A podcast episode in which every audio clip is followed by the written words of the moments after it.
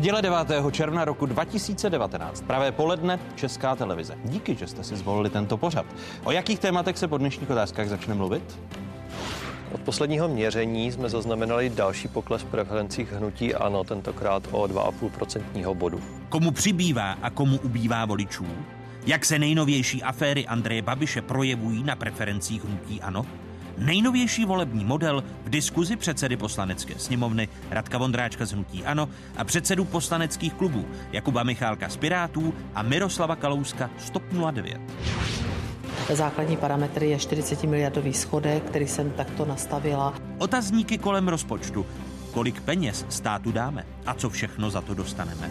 Co budeme vracet do Bruselu a kdo za to ponese odpovědnost? A komu prospívá protiunijní nálada? Další téma dnešní debaty. Those who won the elections are the ones who want to work in and for Europe, not those who want to destroy Europe. Hnědne Evropa? Utrpěli nacionalisté ve volbách vítězství, nebo vše mohlo dopadnout ještě hůř? Diskuze ve druhé části otázek. Hosty ministr zahraničí Tomáš Petříček, eurokomisařka Věra Jourová a znovu zvolená europoslankyně Kateřina Konečná. Vítejte a hezkou neděli vám všem divákům jedničky z Pravodajské 24 České televize. Je tu jedinečný prostor pro diskuzi. Nejhorší okamžiky své politické kariéry právě teď zažívá premiér Andrej Babiš. Zatímco státní zástupce posuzuje možnost obžalovat Andreje Babiše v kauze Čapí hnízdo, zatímco se auditoři Evropské komise přiklánějí k názoru, že český premiér je ve střetu zájmu a zneužívá svůj politický vliv k podnikání svých firm, a zatímco desítky tisíc lidí protestují proti obavám z premiérova vlivu na justici, Andrej Babiš vzkazuje, že demonstrantům neustoupí. Lidi mají e, samozřejmě právo e, demonstrovat, demonstrují, akurát demonstrují na e, základě věcí, které jsou není pravdivé a které ani nebudou pravdivé. Česká republika není Slovensko. V České republice se nebude měnit vláda na základě nějakých demonstrací. Premiérova slova. Nejnovější sociologická šetření naznačují, že premiér Andrej Babiš nemá důvěru veřejnosti v souvislosti s odůvodňováním změn na postu ministra, respektive ministrně spravedlnosti. A dva měsíce po sobě klesají preference vládnímu hnutí ANO, které se tak dostávají pod 30% hranici, na které byly ještě v Dubnu. Tady je nejnovější volební model České televize Trendy Česka 2019, který pro Českou televizi zpracovává společnost Kantar.cz. Hnutí ANO by nyní dalo hlas 27,5% lidí, tedy o 2,5% bodu méně než před měsícem.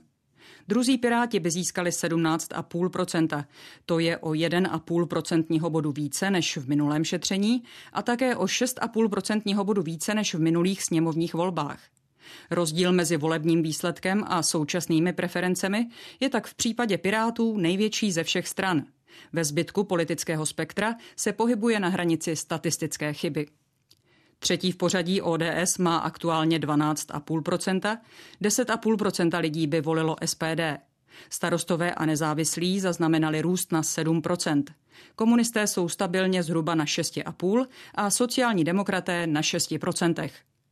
Preference se za poslední měsíc výrazně nemění ani v případě lidovců a TOP 09. Obě strany by nyní skončily pod 5%. Dodejme, že sociologické šetření společnosti Kantar.cz se uskutečnilo mezi 11. a 31. květnem, tedy před zveřejněním auditu Evropskou unii, respektive poslání auditu předběžného návrhu do České republiky. Metoda Katy z reprezentativního vzorku 12 stovek respondentů vstoupilo do volebního modelu 885 lidí, kteří nevylučují účast u voleb a deklarují, že svoji volbu nezmění. Spoluautor sociologického šetření Trendy Česka 2019 Pavel Ranocha v rozhovoru pro dnešní otázky dodává, že voličská základna hnutí ANO dál stárne, projevuje se i nedůvěra části populace v Andreje Babiše jako lídra hnutí. Voliči, kteří odcházejí od hnutí ANO, se rekrutují zejména ze střední generace, eh, třicátníci, mladší čtyřicátníci. Eh, odcházejí zejména k ODS a k Pirátům, což mimo jiné vede k tomu, že Česká pirátská strana už je nejsilnější stranou nejen mezi dvacátníky, což už eh, platí nějakou dobu, ale nově právě také mezi třicátníky a mladšími, mladšími čtyřicátníky. A jako důvod pro svůj odchod nebo pro změnu názoru tito voliči nejčastěji uvádí ztrátu důvěry v, v lídra ano, Andreje Babiše. Dodejme, že před dvěma měsíci v našem volebním modelu byly procenta pro hnutí ano přibližně o 5% vyšší než v současnosti. Opozice na počátku týdne uvedla, že jí zajímají hranice podpory Babišova kabinetu sociálními demokraty a komunisty, a to kvůli případnému hlasování o vyslovení nedůvěry vládě. Komunisté si v sobotu odhlasovali, že budou dál podporovat vládu a také ČSSD zatím nevidí důvod ke změně politiky. Prvními hosty dnešních otázek jsou předseda poslanecké sněmovny, místo předseda hnutí Ano, Radek Vondráček. Vítejte. Dobrý den. Vítám i předsedu poslaneckého klubu Pirátské strany Jakuba Michálka. Dobrý den i vám. Dobrý den. A mé pozvání přijali předseda poslaneckého klubu TOP 09 Miroslav Kalousek i vám hezké nedělní poledne. Dobrý den, děkuji za pozvání. Začnu vás, pane předsedo Vondráčku. Počítáte s tím, že opozice do prázdnin nemá šanci vyslovit vládě Andreje Babiše nedůvěru? Současně mé funkce počítat se vším. Takže uh, už jsem zachytil nějaké komentáře, že je to žádoucí, aby se v každé volební období několikrát hlasovalo o důvěře či nedůvěře vlády. Je to politický nástroj, já tomu, já tomu rozumím, protože se tím zase stane nějaká debata, zaujme se pozornost médií. Myslím si, že ale v zásadě na koalici se v současné době nemění nic a hlasování o nedůvěře vlády znamená 101 hlasů v poslanecké sněmovně, ty tam v tu chvíli nevidím. Ale nebude to první hlasování, které bude jenom proto, aby se hlasovalo. Jinými slovy počítáte s tím, že do prázdnin, parlamentních prázdnin se nic nit nebude, když komunisté v sobotu řekli, že vládu dál tolerují. No ale já nemůžu vyloučit, že k nějakému hlasování dojde. To, to hlasování lze vyvolat. My před sebou ještě máme schůzi, máme tam poměrně hodně co řešit a e, spousta jiných témat, na kterých se můžeme jaksi střetnout, opozice, pozice, nevidím v tom nějaký smysl, ale každý se musí naučit respektovat toho druhého. Jestliže to bude navrženo, proběhne hlasování. Bude to navrženo, Jakube Michálku, nebo počítáte s tím po sobotním usnesení komunistů a pátečních slovech Jana Hamáčka z ČSSD, že hlasy pro svržení vlády Andreje Babiše nemáte? Já si myslím, že ten proces je postupný a začal tím, že jsme projednali tu e, předběžnou zprávu z Evropské komise a podařilo se nám dosáhnout skutečně toho, že úřady vydali e, prohlášení, že pozastavují některé dotace. To si myslím, že je velký pokrok. E, já jsem si tím nebyl jistý, že se k tomu, že se tohohle z toho vůbec podaří dosáhnout. Já to Vy jste neočekával za... žádné usnesení poslanecké No popravdě, uh, takhle, to usnesení, které bylo, bylo přijato, tak bylo takové řekněme, velmi měkké, protože bylo od ANO komunistů a SPD, eh, ale potom ty kroky, eh, zejména toho úřadu, který vyplácí zemědělské dotace, tak eh, považuji za úspěch. Zkrátka ty úředníci se podle mě už začali, začali brát to riziko vážně, to, že všechno je placeno z národního rozpočtu a že nebudeme dostávat ty peníze z Evropské unie, takže to považuji za úspěch a teď budeme dál jednat, protože samozřejmě ta situace je taková, že důvěra v premiéra Babiše visí na hlasech ČSSD, takže logické je, že budeme jednat s ČSSD a budeme chtít eh, zjistit, co jsou pro ně ty důvody. Jan Hamáček ale říká, že není důvod v současnosti měnit koaliční projekt. Proto se ptám. Zda počítáte s tím, že do parlamentních prázdnin nemáte šanci získat 101. hlas pro vyslovení nedůvěry vládě? Tak je potřeba si uvědomit, že ty výsledky voleb připouští velmi málo jiných řešení. To je samozřejmě pravda. Na druhou stranu to neznamená, že v čele té vlády musí zrovna stát Andrej Babiš, který je ve střetu zájmu a na kterého, jsou navá- na kterého je navázána celá řada kaus.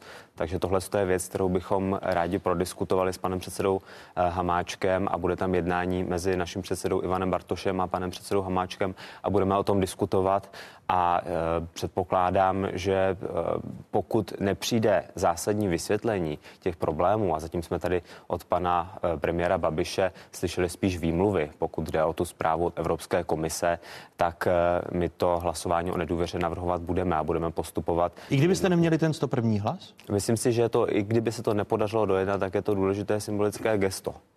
Vy se k tomu gestu připojíte, když nebudete mít to první hlas jako opozice, pane předsedo Kalousku? Já, protože si myslím, že je mi zcela jasné stanoviska jak sociální demokracie, tak komunistů a konec konců tak SPD, které říká, my budeme hlasovat pro nedůvěru této vládě, ale jsme kdykoliv připraveni nahradit sociální demokracii v téhle vládě, eh, tak nejsem optimista, že by se podařilo sehnat 101. hlas. Nicméně přesto je naším stanoviskem, že by se o nedůvěře vládě hlasovat mělo. Pro nás je velmi důležité. I když nebudete mít pro nás, pro nás je velmi důležité, že opoziční kluby postupují koordinovaně, jednotně, takže je to samozřejmě věcí vzájemného jednání, ale netajíme se svým stanoviskem, že i když nebudeme mít šanci na těch 101 hlasů, že by se o nedůvěře vládě jednat mělo, protože nedůvěra vládě nebo důvěra vládě, to je také důvěra v jejího předsedu.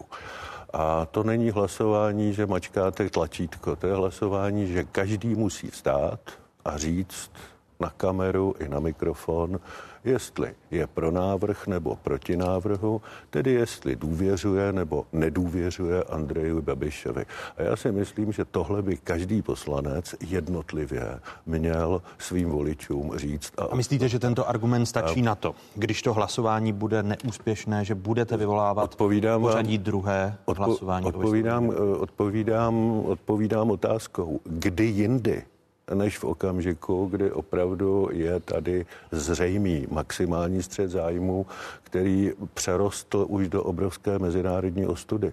Víte, my jsme na ten střed zájmu upozorňovali vždycky už od roku 2013, ale dnes mám pocit, že velká část veřejnosti začíná chápat, v čem skutečně ten střed zájmu spočívá a je to jenom malá část toho velkého střetu zájmu, ale především přerostl do té mezinárodní ostudy, jak se dnes na nás dívají naši partneři v Evropské unii a kdy jindy ti, kteří s tím nesouhlasí, mají říct, chceme hlasovat o nedůvěře vládě, protože my té vládě nevěříme a ta vláda šku poškozuje Českou republiku. Pane přece Vondráčku, slyšel jste tedy, že hlasování bude, i když opozice nebude mít to první hlas? Já jsem slavně slyšel pana Kalouska, je to zkušený politik, jak si přece vzal, tak tady několikrát zopakoval slovo mezinárodní ostuda.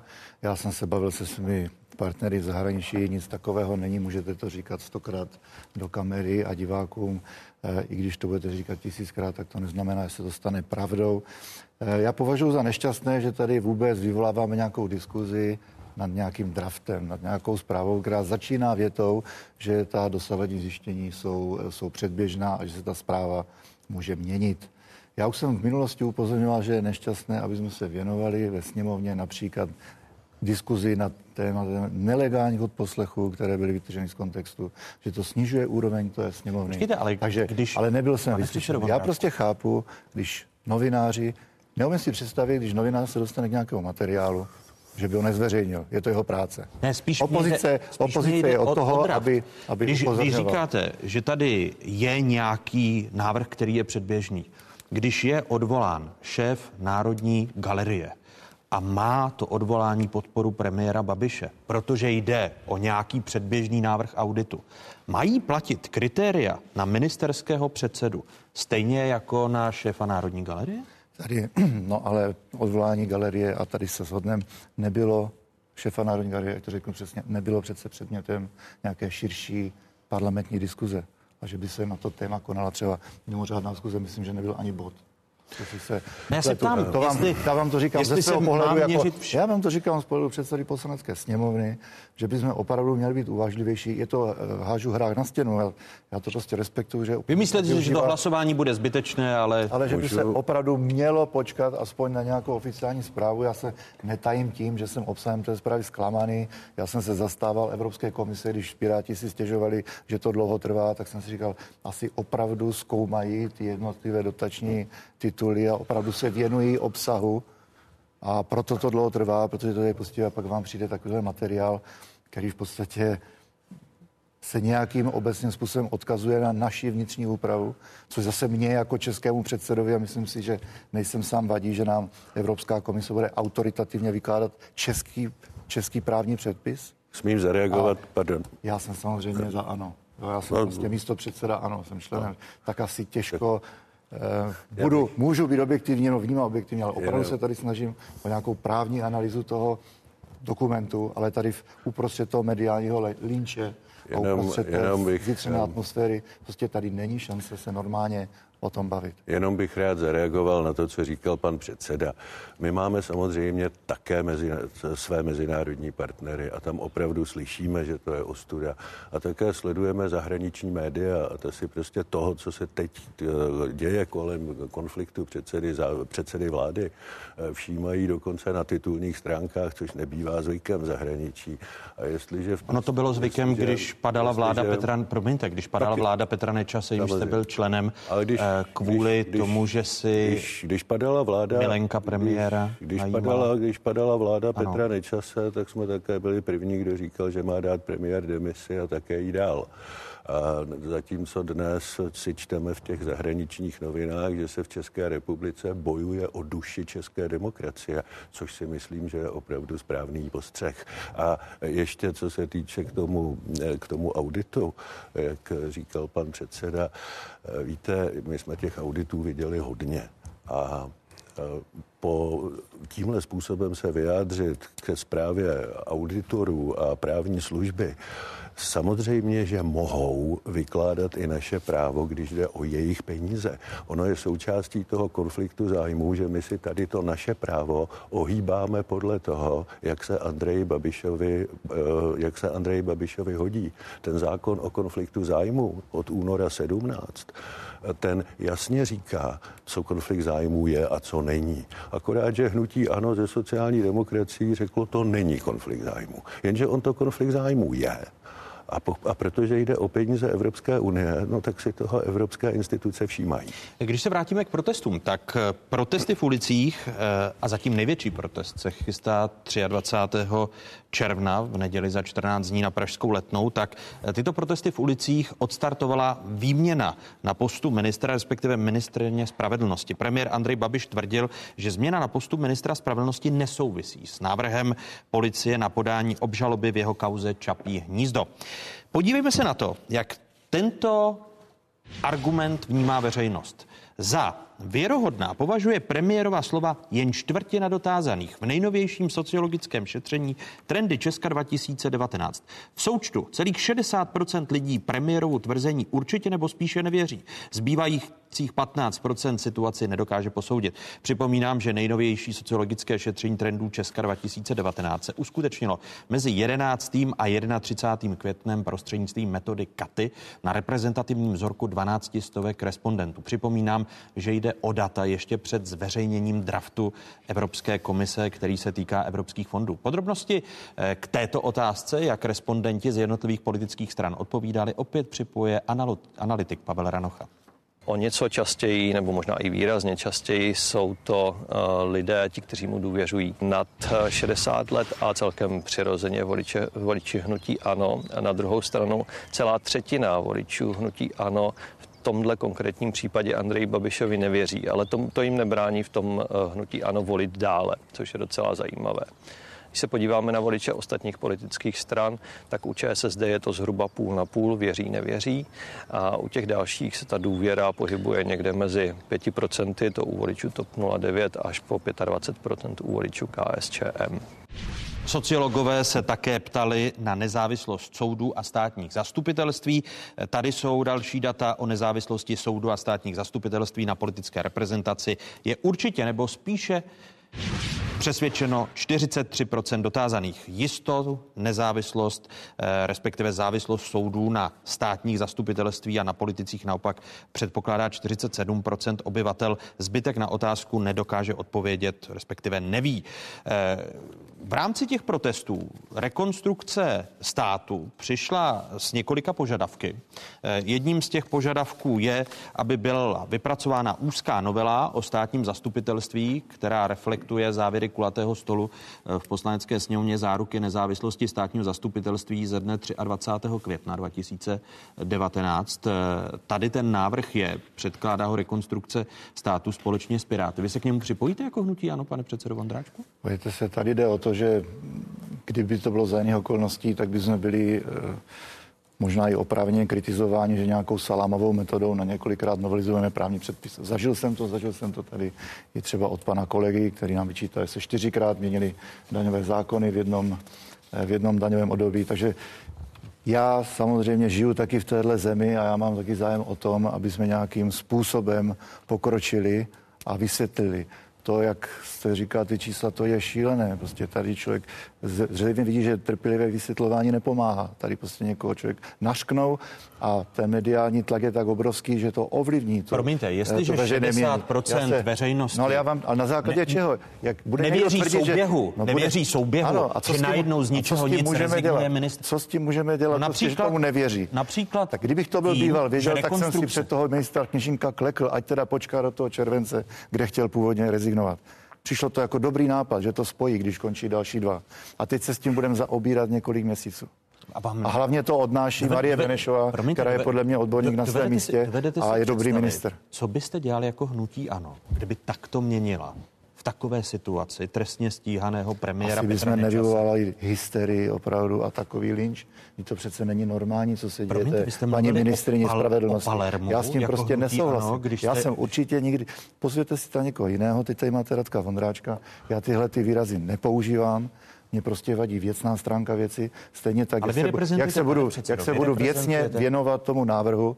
A říkám vám, že věcně ano. to není problém, protože Podobný návrh vlastně existuje ještě z pera pana ministra Kněžínka. To, s čím přichází rekonstrukce státu, je vlastně totožný text.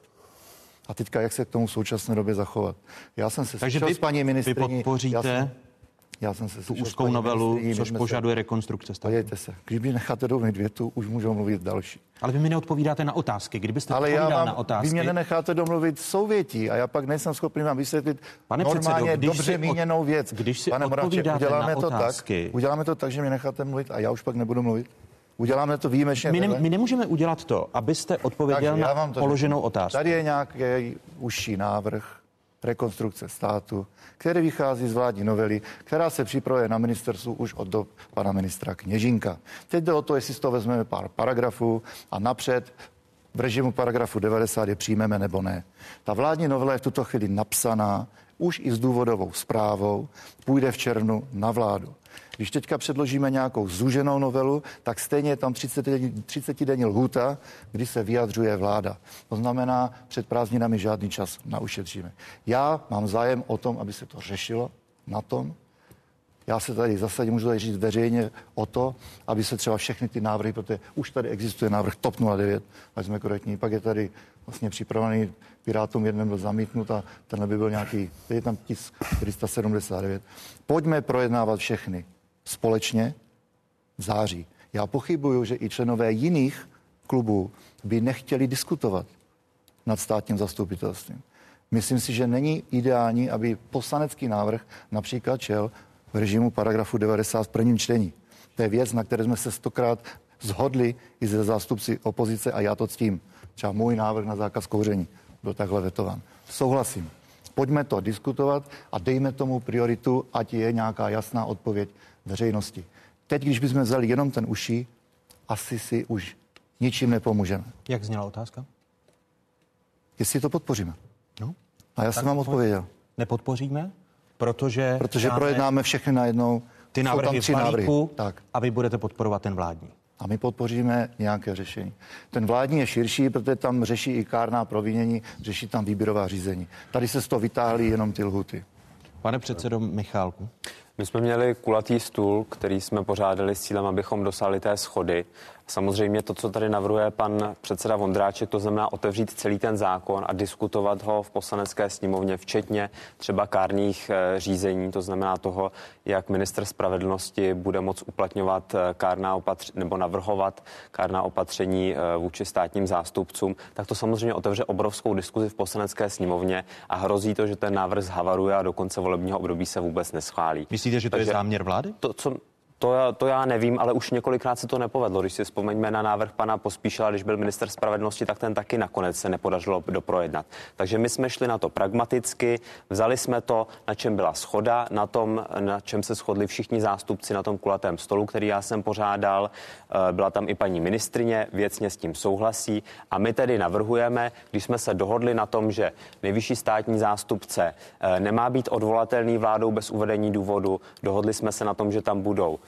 období státních zástupců na výkon funkce a dohodli jsme se na tom, že tam má probíhat postupná obměna tak, jak ten zákon bude nabíhat, tak udělejme tu úzkou novelu a opravdu potřebujeme proto podporu ano, protože bez podpory ano není možné, aby A byl zákon slyšel, v že poslanecké sněmovně přijat. protože hnutí ano má postup, který tady odůvodnila Radeko. Ale to je postup velmi rizikový, protože hrozí, že se to neschválí do konce volebního období a bude tam obrovská diskuze a všichni budou chtít řešit parametry eh, kárného, eh, kárných návrhů na státní zástupce a x dalších podrobností. Víme, že ODS tam má jiné stanovisko. Já jsem například mluvil s panem předsedou Bendou, takže ten eh, se spíš přiklání k tomu, aby nejvyšší státní zástupce eh, nebyl odvol, aby byl odvolatelný vládou, aby to zůstalo tak, jak je to teďka. Takže já se domnívám, že logické by bylo, aby zástupci politických stran se shodli předtím, než to předloží do poslanecké sněmovny na té úzké novele a pak to má šance, aby to bylo schváleno ještě v tomto volebním období. TOP 09 přišla s vlastním návrhem, v pondělí ho bude posuzovat vláda, s největší pravděpodobností ho odmítne. My jsme ho předložili zhruba před dvěma měsíci, takže v pondělí ho bude posuzovat vláda. On se příliš neliší od toho návrhu, který, Toho tady, úzkého, té který, úzké. tady, který tady leží z dílny Pirátů. Já, mm, Opravdu se nechceme účastnit soutěže, čí, vlá, čí návrh eh, uspěje nebo neuspěje. Záleží na tom se rychle dohodnout, jak to udělat, takže my jsme k té dohodě připraveni. Eh, Já bych jenom rád upozornil na to, kde je to jádro problému. Eh, Ono to jádro problému neleží v tom ministru spravedlnosti, protože já chápu, že to lidi rozhořčilo, ta, ta časová souvislost, ale nezávislý ministr neexistuje, něco takového nemůže být podle naší ústavy, ale má být garance nestraného výkonu působnosti eh, státního zastupitelství. A když to státní zastupitelství je součástí exekutivy a hlavou té exekutivy je trestně stíhaná osoba, tak prostě nikdy nemůže mít veřejnost stoprocentní důvěru v ten, v ten eh, nestraný výkon, protože tady e, někdo vyšetřuje svého v úvozovkách šéfa. Premiér je hlavou exekutivy, státní zastupitelství je součást exekutivy, ne, nezávislé rozhodování mají pouze soudy v naší justici. Eh, Takže to, to nejjednodušší odstranění to, té nedůvěry veřejnosti, která je zcela oprávněná, je, že v čele vlády nebude trestně stíhaná osoba. My tady hrajeme... Promiňte, ale, my tady, ale premiér v sobotu jasně řekl, že Česká republika není Slovensko, ale že to je, on rezignovat nebude. Prezident republiky říká, že v případě, že by padla vláda Andreje Babiše, tak znovu pověří Andreje to Babiše. je, se to, je zajisté, to je zajisté odpovědnost vítězné strany z voleb, to je odpovědnost pana premiéra i pana prezidenta. Já jenom říkám, že tady děláme velmi krkolomná, rychlá legislativní rozhodnutí proto, protože ti lidé, kteří by měli cítit politickou odpovědnost, ji necítí a neudělají ten jeden jednoduchý krok v čele vlády nebude Proto se ptám, jestli v čele vlády nebude. když neprojde ta vaše varianta, tak kterou podpoříte? Eh, Oni se tam sejdou, protože budou prázdniny, mezi tím se projedná i ta pirátská, takže oni se tam sejdou a určitě se domluvíme. Určitě se nebudeme hádat. To, o to vás ujišťuji. Ale znova zdůraznuju, rozdíl, problém není v tom, zda kněžínek nebo Benešová. Pan ministr Kněžínek, když byl ministr spravedlnosti, tak konec konců napsal eh, stanovisko, že Andrej Babiš není v konfliktu zájmu, i když to ministerstvu spravedlnosti nepřísluší. No také to byl ministr spravedlnosti za ANO. Předtím tam byla Tatiana Malá. Ke všem těmhle třem ministrům mám naprosto stejnou důvěru z hlediska posuzování konfliktu zájmu pana premiéra. Jediný problém je premiér v konfliktu zájmu a ten, když něm nebude, no tak ten problém nebude existovat. Pane předsedo Vondráčku, vy jste v souvislosti s Marí Benešovou říkal, že si vážíte. Chápu správně, že je vaše ústecká buňka hnutí ANO, ptám se vás jako místo předsedy hnutí ANO, že je vaše ústecká buňka osamocená, protože, když budu citovat slova poslance Jana Richtera, eh, předsed, kdy krajské organizace ANO v Ústeckém kraji, tak on při jmenování Marie Benešové říká, v Ústeckém kraji není jmenování Marie Benešové vnímáno pozitivně v narážce na vazby Marie Benešové na dění v Ústeckém kraji. To znamená, že ústečtí poslanci a politici zahnutí ANO jsou úplně osamoceni. A můžeš něco říkat? Já jsem slíbil, že už nebudu mluvit. Ne, já jsem vás Dobrý, s dovolením prosil o to, kdybyste odpovídal na Já budu- já otázky. budu- tak já bych byl rád, kdybyste na ně odpovídal. Klidně si mluvte a odpovídejte. Tak já velice stručně, z té věty jsem pochopil, že v Ústeckém kraji, že tím nemyslel, a možná hnutí ano, ne, že myslel celkově. Podívejte se, já paní... Ne, on odpovídal jako předseda hnutí. Za hnutí, ano. jo. Pokud No. chcete interpretovat i na jaké já se otázky ptám, odpovídá jak to váš... vyzní mě, já, já to neznám, to vyjádření. No. Rád to upřesním, cokoliv. Ať si, Znovu ať, si, ať si uděláme, ať si uděláme Odpovídal obrázek. váš Takže já můžu se vyjadřovat. krajské a to, organizace. tak samozřejmě jsme demokratické hnutí a můžeme vyjadřovat své názory. A já můžu vyjádřit svůj názor, protože Marii Benešovou osobně znám a měl jsem možnost s ní několik let pracovat v ústavně právním výboru. Znám její názory, v něm si vždycky šla svojí cestou a proto asi mám osobní problém s tou kampaní, která se proti ní vede. Tak ono je velmi Otázka, zvláštní. otázka zněla. Eh, to znamená, že ústecká buňka hnutí ANO, když říká, že není Tak má vnímáno, právo vyjádřit svůj názor. tak se připoje ke kampani, která se vede proti Marii Benešové. Má právo vyjádřit svůj názor.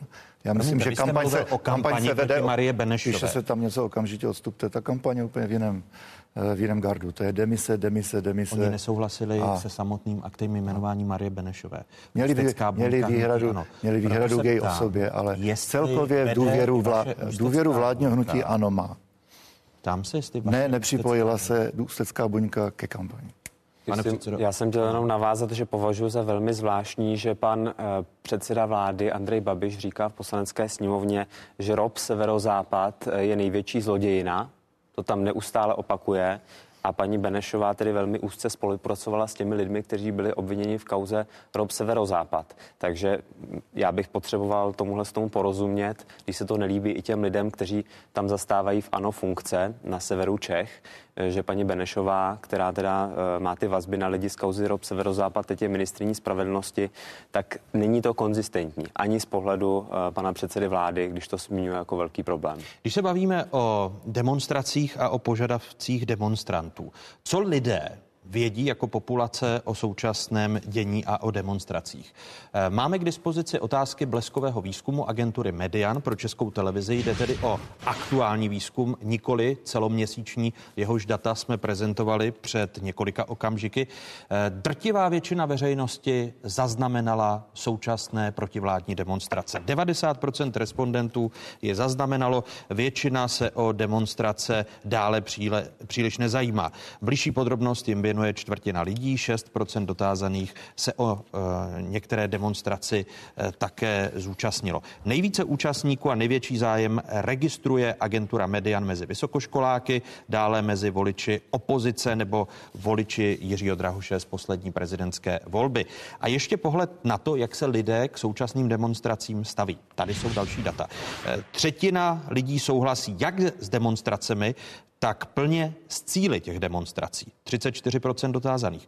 Další eh, čtvrtině, bavíme se o 26%, nevadí demonstrace, ale úplně se nestotožňují se záměry demonstrujících. Zhruba pětině pak přijdou neopodstatněné cíle demonstrantů a demonstrace jako takové. Zbylá necelá pětina populace na demonstrace nemá názor, či je nezaregistrovala. Demonstrace a jejich cíle nejsilněji podporují vysokoškoláci, voliči opozice nebo lidé, kteří negativně hodnotí premiéra Andreje Babiše. Naopak demonstrace nejvíce vadí podporovatelům premiéra Andreje Babiše ze 70%. Eh, Polovina voličů eh, hnutí ano, eh, těm vadí demonstrace a pak 40% voličů KSČM a ČSSD. Když se bavíme o požadavcích demonstrantů, eh, včetně požadavků rekonstrukce státu, které si demonstranti osvojili, tak eh, jeden z požadavků zní, zda ministerstvo spravedlnosti by mohlo do konce června eh, vydat předpis upravující transparentní výběrová řízení minimálně pro obsazování eh, postů předsedů a místopředsedů soudů. Pane předsedo, počítáte s tím, že vaše hnutí, když je nejsilnější vládní stranou eh, tomuto požadavku, či dalšímu, jako je, že vláda zřídí pracovní skupinu při ministerstvu spravedlnosti, která má dohlížet na implementaci opatření k nezávislosti justice. Zda tyto dva požadavky demonstrantů podpoříte? Já už začínám být pamětník, protože já jsem v takové skupině byl v roce 2013 za paní ministrně Válkové. My jsme tu směrnici tenkrát dotáhli do konce a změnil se minister. Tak eh, já myslím, že ty základní parametry už byly mnohokrát odborně prodiskutovány a nic nebrání tomu, aby se to skutečně zrealizovalo. A já myslím, že drtivá většina eh, lidí, kteří se tím sektorem zaobírají, jsou pro. A vždycky budou nějaké protichutné zájmy uvnitř té justice, ale já myslím, že ta diskuze už je tak daleko, že snad existuje nějaký materiál, který je životaschopný. Tak... Takže garantujete, že do konce června No, nemůžu garantovat nic v rámci tohoto procesu, ale nevidím překážku. Eh, je tento požadavek z hlediska opozice podle vás oprávněný, aby teď byly přijímány tyto dvě garance, které požaduje rekonstrukce státu, pane předsedo Kalusku? Tak eh, já myslím, že oni hovoří skutečně o něčem, o čem se tu mluví už dlouho.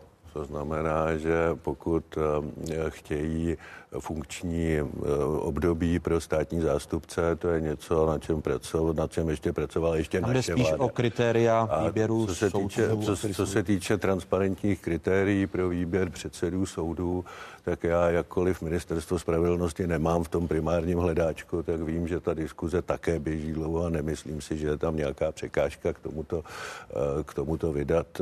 Rozhodně to není v situaci, že by ministerstvo spravedlnosti teď, protože rekonstrukce státu něco řekla, muselo začít něco tvořit. Tady je spíš o tu dobrou vůli to vydat nebo nevydat. Ono tady... No, dokonce se dá říct, že si teda by to veřejné mění teďka to trošku prošťouchlo. A že by se to konečně podařilo, tak můžu mluvit o pozitivním efektu. No, vy jste nejsilnější politickou stranou Ale v této, to taky této dlouho... zemi, tak jež byste to prošťouchli. No já myslím, eh. že to teda nepůsobí moc důvěryhodně, když eh, pan ministr Kněžínek eh, vydal nebo připravil návrh toho zákona a poslal ho do připomínkového řízení a dva dny potom rezignoval. Jo, takže to není úplně moc důvěryhodný a diskutuje se o tom dlouho, ale lidi nezajímá to, jestli se o tom dlouho diskutuje, ale to, jestli to bude nebo nebude. A nejde tady o instrukci. Jo, tady máme rozhodnutí, máme tady vyjádření lidí z nejvyššího soudu, z ústavního soudu a podobně, kteří varují před tím, že pravidla výběru soudních funkcionářů jako té základní pravomoci, výkonné moci, nemohou být upravena pouhou instrukcí, ale že mají být upravena zákonem. Takže vzhledem k tomu, že ministerstvo jak si to zatím nepředložilo, my jsme připravili vlastní návrh. Ten návrh jsme poslali uh, Unii soudců, aby se k němu vyjádřila a pokud vláda nepředloží ten návrh pro transparentní výběr soudních funkcionářů, tak ho předložíme my protože od nás všichni poslanci podepsali ten závazek rekonstrukce státu, že podpoříme návrhy zákonů, které povedou k tomu, že budou transparentně vybíráni soudní funkcionáři i funkcionáři na státním zastupitelství. Ono, když tady padla eh, v úvodu, když jsme se bavili o možném vyslovení či hlasování o vyslovení nedůvěry vládě, tak tady zazněla námitka pana předsedy Vondráčka, že jde o předběžný audit, což je fakt. A předběžná auditní zpráva Evropské komise, jste se zabývali v týdnu v poslanecké sněmovně na konci bouře jednotlivé debaty jste přijali usnesení, že má česká vláda bojovat za české zájmy a premiér Andrej Babiš pronášel ve sněmovně i tato slova. Je to skutečně pochybná, nepovedená a nepravdivá zpráva, která má znaky útoku. Útoku, který je vlastně vedený proti celé České republice. Takže to není útok na nějakou Babiše, jak by si všichni přáli ale to je ohrožení České republiky, ohrožení českých firm. A my proto musíme ten nesmysl, který nám z Bruselu dorazil, a samozřejmě média z toho budou žít teďka týdny, měsíce a musíme to tvrdě odmítnout. Tak eh, zněla slova premiéra v poslanecké sněmovně. O den později eh, premiér řekl, že cituji, stanovisko k auditu budou vytvářet nezávislí úředníci. Eh, konec citátu. Pane předsedo Vondráčku, není to protimluv, že na straně jedné premiér řekne, že to úředníci odmítnou a pak na straně druhé řekne, že jsou nezávislí? Ono řekne, to úředníci odmítnou. Já myslím, že to bude hlavně téma tady pana kolegy. Pojďte se, teď mluvíme o nějaké politické diskuzi a politickému střetu na půdě parlamentu. Kam se přinesla nějaká smlouva předběžná, nějaký draft a od toho se odvíjí už samotná kvalita té diskuze. Tam padaly horší slova z různých stran. Já si myslím, že ačkoliv je samozřejmě hlavou ministerstva, hlavou vlády, ten dotyčný, tak je stále politik. Zase má právo na politické, má právo na politické vyjádření všechny ty námitky v tom, to je tom jeho auditu. Politi- to on je řekl politické několik. vyjádření a on se tím způsobem může bránit v rámci poslanecké sněmovny. Ale my tady máme principiálně nastavené mechanismy, certifikované úředníky, akreditované. My tady prostě máme mechanismus, jak reagovat. Včera jsem si poslouchal paní, no předevčírem, paní ministrin financí, která se schválně o to, pokud možno vůbec nezajímá, ať, ať rozhodují ti úředníci.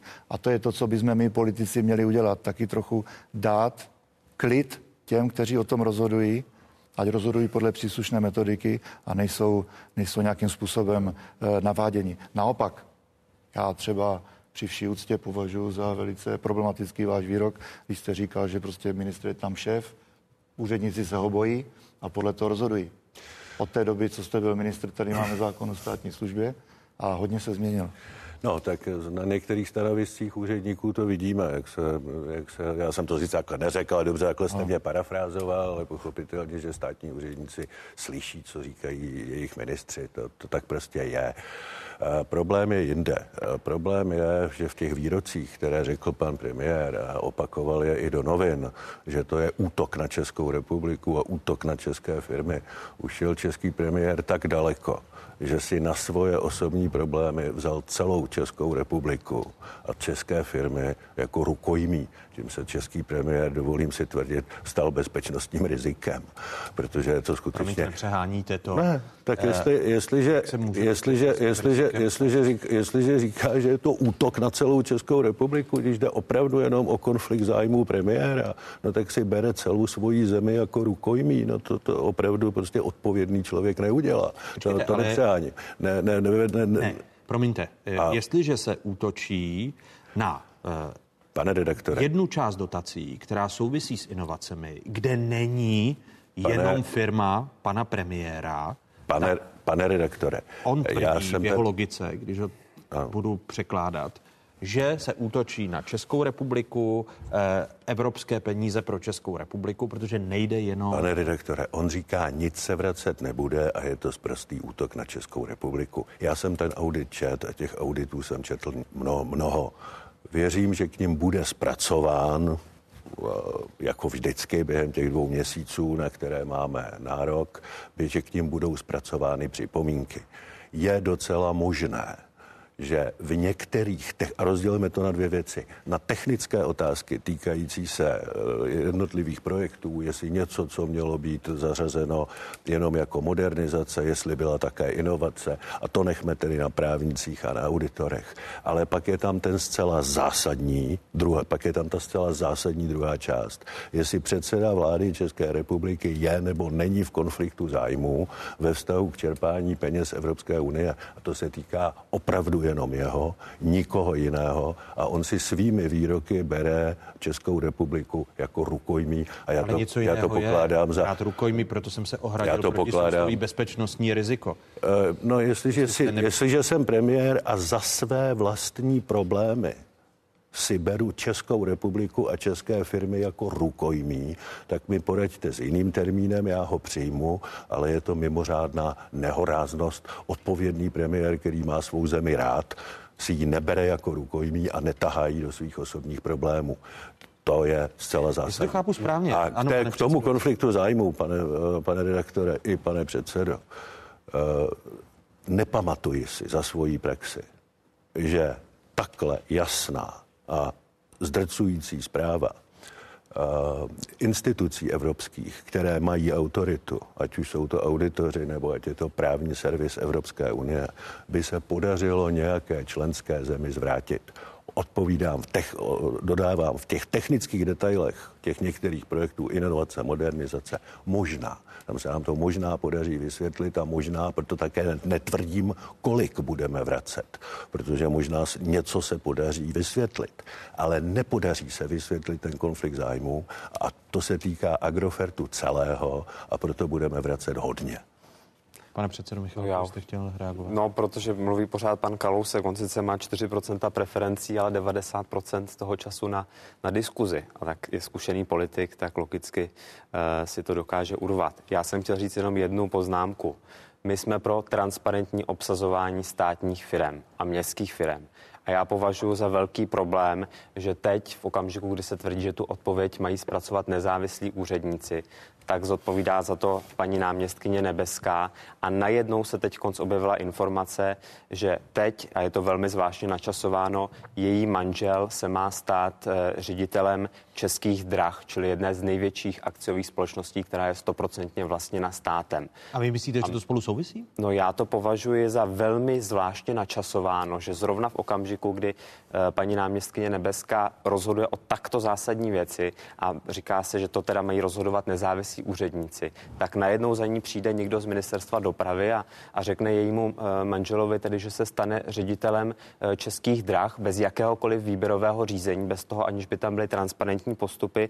A já bych byl velmi rád, aby to, aby to třeba zástupce hnutí ano vysvětlil, protože slibovali, že budou transparentní výběrová řízení a teď se takovýmto způsobem ještě divně načasovaně obsazuje zásadní funkce šéfa českých drah. To je jedna z nejmocnějších funkcí, které v těch eh, firmách jsou. Takže jednak byla divně načasovaná výměna pana Kněžínka a teď zase je zvláštně načasovaná výměna šéfa českých drah. Já to považuji za netransparentní a bylo by dob- dobré, aby ano obsazovalo tyto zásadní funkce transparentně ve výběrovém řízení. Proč se teď musí měnit šéf českých drah, pane předsedo, když se měnil nedávno? A ta rodinná vazba manželů nebeských a odpověď na draft Evropské unie je prokazatelným faktem. Proč se mění šéf českých drah, to já nevím, asi je tam nějaký věcný důvod. Velice pozorně jsem poslouchal tu větu, že někdo přišel za ní a nabídl jejímu manželovi. Někdo přišel za Prostě ním. to už je opravdu ale pokračující paranoja. To už prostě není normální. Tady budeme kádrovat už každého kvůli jeho rodinným eh, příslušníkům. Kam až půjdeme, do kterého kolena? Promiňte, kde, kde až to skončí? Pane předsedo, znovu já se si myslím, ptám. že, já myslím, že na to ministerstvo zareaguje. Že A to vám, vám to problém. přijde standardní.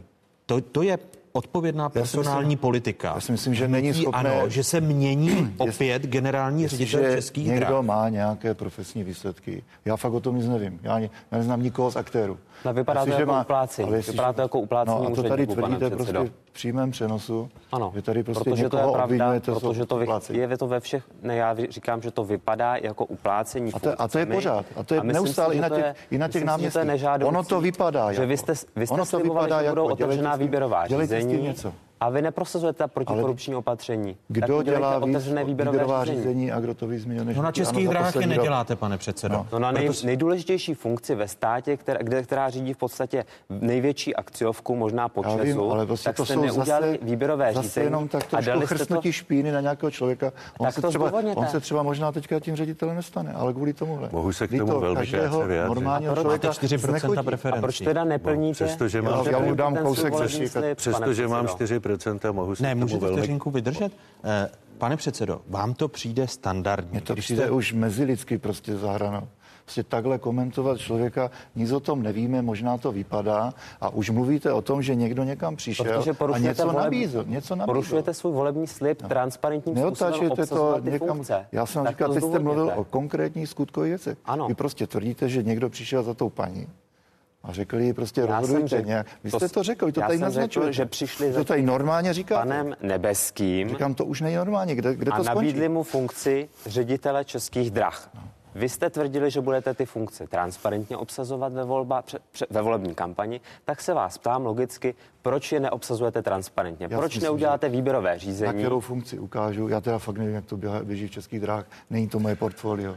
Ale na kterou funkci A vy nemáte- a vy- promiňte, obsazovali politicky, a váš tak asistent tak se tam seděl. dnes dělají otevřené Váš výběrové. asistent tam seděl v tě... Můj asistent už mě dá, těch odešel a šel, a šel dělat jinam zase. Takže tím, že u mě pracoval, tak už A va- má vám, značku? vám to přijde, Tak má značku. vám to přijde normální, že se Mně opět nepřijde kádrování normální. Ne, Tohoto typu. Ale tak vy, Můžu- váš šéf byl v komunistické straně, tak Můžu- laskavě ty řeči o kádrování si nechte. Nenechám, jo? nenechám, My jsme v protože to jsou komunistické stejné straně metody. nebyli. Mohu, se mohu krátce vyjádřit? Můžete vteřinu počkat, pane předsedo, s pětiprocentními preferencemi? čtyř, říkal pan Michal. Nebo se, se čtyřprocentními preferencemi. Eh, Vám nepřijde vadí prostě- divné, že se obsazuje post ředitele českých drah Já se a k tomu hrozí ne, ať to- ať odvolání. se v tom nerýpeme zbytečně. Ne, Protože ale já to, je, to je vím- fakt, že se opět vím, že- bude měnit to generální ředitel českých drah, pane. No, ale já opravdu nejsem schopný to...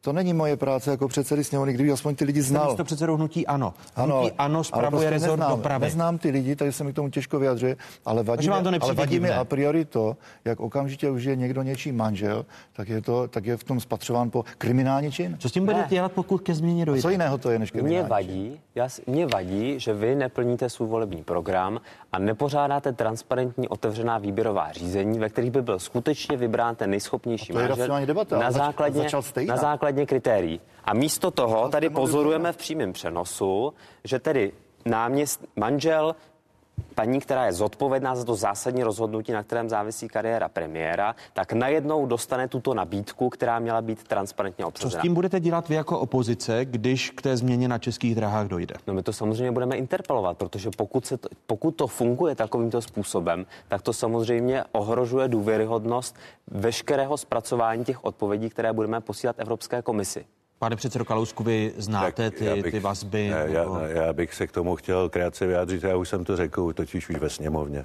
Bylo by velmi hezké, kdyby skutečně ta, ty odpovědi České republiky zpracovávali nezávislí odborníci. Ale řeknu kacířskou větu. I kdyby to psali právníci Agrofertu, oni, by to možná, oni to možná i psát budou tak prostě ty odpovědi, až dojdou do Evropské komise, tak je tam zase bude posuzovat ta právní služba a zase tam budou posuzovat auditoři a není žádná lidská síla nikoho, kdo by mohl zvrátit ta naprosto drtivá konstatování, která v té zprávě jsou. Takže ono pro ten důsledek, pro věrohodnost by bylo hezké, kdyby to psali nezávislí úředníci. Pro ten důsledek je to v zásadě úplně jedno. Takže jedno, kdo bude sprát, psát odpověď. Eh, Pro ten, pro ten, není to jedno, protože když to, bude, když to budou zpracovávat lidé pod tlakem, no tak zase je kousek právního státu méně. Z tohohle důvodu ne, ale z důvodu, jestli budem nebo nebudem něco vracet, je to úplně jedno, protože prostě ty lidé v tom Bruselu si nenechají, nenechají navěšet bulíky na nos. Peníze na sociální služby se našly. Ministrně financí Jana Šilerová a ministrně práce a sociálních věcí eh, Jana Maláčová hlásí dohodu. Je velice důležité dofinancovat prostředky na platy a my se budeme podílet společně Ministerstvo financí a Ministerstvo práce a sociálních věcí na eh, poslání těchto peněz eh, naprosto rovnoceně, to znamená půl na půl. Ministerstvo práce a sociálních věcí pošle polovinu a zbytek bude alokován z vládní rozpočtové rezervy. Tato dohoda tak naplnila usnesení poslanecké sněmovny.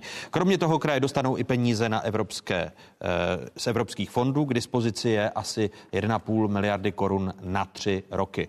Usnesení poslanecké sněmovny bylo naplněno, předpokládám, že opozice to vítá, pane předsedo Michálku. Samozřejmě já to vítám, jsem rád, že se, eh, že se dámy domluvili a podařilo se eh, splnit to, co i my jsme požadovali, protože eh, máme pražského primátora, máme tam na starosti i tyto sociální záležitosti a chceme, aby se to vyřešilo.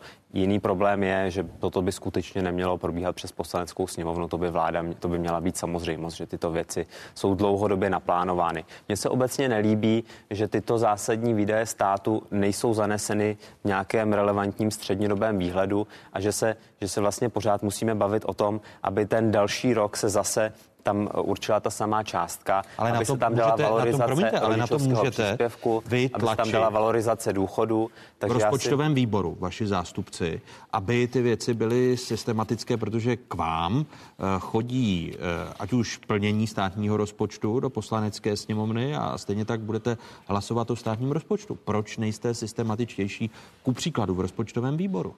Určitě je to věc, my teď diskutujeme to, jakým způsobem by se měly valorizovat všechny tyhle ty částky a jak by měly být ty eh, platby, které stát očekává, zaneseny. Zatím to analyzujeme, až budeme mít návrh, tak ho, připr- tak ho předložíme. Takže budete chtít, aby tyto věci byly ve střednědobých My výhledech? bychom si představovali, a to jsme říkali i u té diskuze o tom rodičovském příspěvku, aby to nebylo, že vláda jaksi po každé před volbami dá dáreček a zvýší rodičovský příspěvek o nějakou částku, ale stejně jako máme valorizaci důchodu, aby to nějakým způsobem bylo i u toho rodičovského příspěvku a u těchto dalších záležitostí, aby se s tím skutečně počítalo. Pane předsedo Kalusku, očekávám, že také dáte tu dohodu páteční. Pochopitelně, my jsme se připodepsali k té, k té mm, mimořádné schůzi. Já mám jenom velkou obavu z toho, že vlastně ta vláda jak šest let opravdu utrácela naprosto bezkoncepčně tak není připravená na, to, na ten vlastně na ten hlavní důvod, ne, ne, ta země kvůli ní není připravena ten hlavní důvod, pro které tyto výdaje stoupají. Protože prudce narůstá počet lidí, kteří tu sociální péči skutečně potřebují. Tím, jak se prodlužuje délka lidského života a objevují se prostě choroby, které se objevují až, až po 80. E, tak ta situace e, se bude zhoršovat z tohohle hlediska. Rozpočtově tam bude stále větší a větší tlak. Připouštím, že se to dost dost špatně plánuje, naprosto na, na rozdíl od rodičovského příspěvku, tak ten nárůst těch osob, který potřebují tu službu, se, se plánuje mnohem hůř, ale ještě horší je, že prostě vláda bohužel nepřipravila žádný systémový opatření. My jsme země, která rozdává peníze lidem mnohem rychleji, než roste ekonomika ale investujeme do budoucnosti i do služeb pro tyhle lidi mnohem pomaleji, než roste ekonomika. Ale vy k tomu to můžete je... zavázat také jako rozpočtový výbor, jste já, jeho, tak jeho my jsme, já, jsem, já, jsem navrhl, já jsem navrhl třeba rozpočtový výbor před, a zhruba před měsícem přijal eh, návrh usnesení, kde doporučujeme vládě, aby ještě v letošním roce zavázalo některé eh, eh, provozní výdaje ministerstev právě proto, aby bylo z čeho ušetřit. Ale ministr se tím hodlá a vláda se tím, vláda se tím nehodlá řídit, čím samozřejmě riskuje negativní důsledky, které nedoporučení takového usnesení přinese. Takže poslanecká sněmovna může pochopitelně zavázat v zákoně, když schvaluje rozpočet, ale tam je to opět, že vládní většina rozhoduje. Doporučení rozpočtového výboru, naše interpelace, naše doporučení, naše varování, kdy říkáme, že systém zdravotního i sociálního pojištění je udržitelný pouze do roku 2030 bez problému a pak se začne propadat do vážných problémů. Vláda vážně nebere, byť se je toho vědoma, ale nedělá s tím nic, protože nedělat s tím nic a rozdávat peníze na všechny strany je mnohem jednodušší. Ale ty konce jsou opravdu pak obtížné. Pane předsedo Vondráčku, počítáte s tím, že rozpočet na příští rok eh, po parlamentních prázdninách bude opět schvalovat menšinová vláda, nebo poslanci menšinové vlády, hnutí ANO a ČSSD s podporou KSČM, nebo to, že se komunistická předsedkyně rozpočtového výboru připojila k usnesení Miroslava Kalouska, které navrhl, tak znamená, že s rozpočtem na příští rok to budete mít daleko těžší jako nejsilnější vláda. Já prosím vás jenom teda ještě stručně, že se připojila a jaká je teďka situace.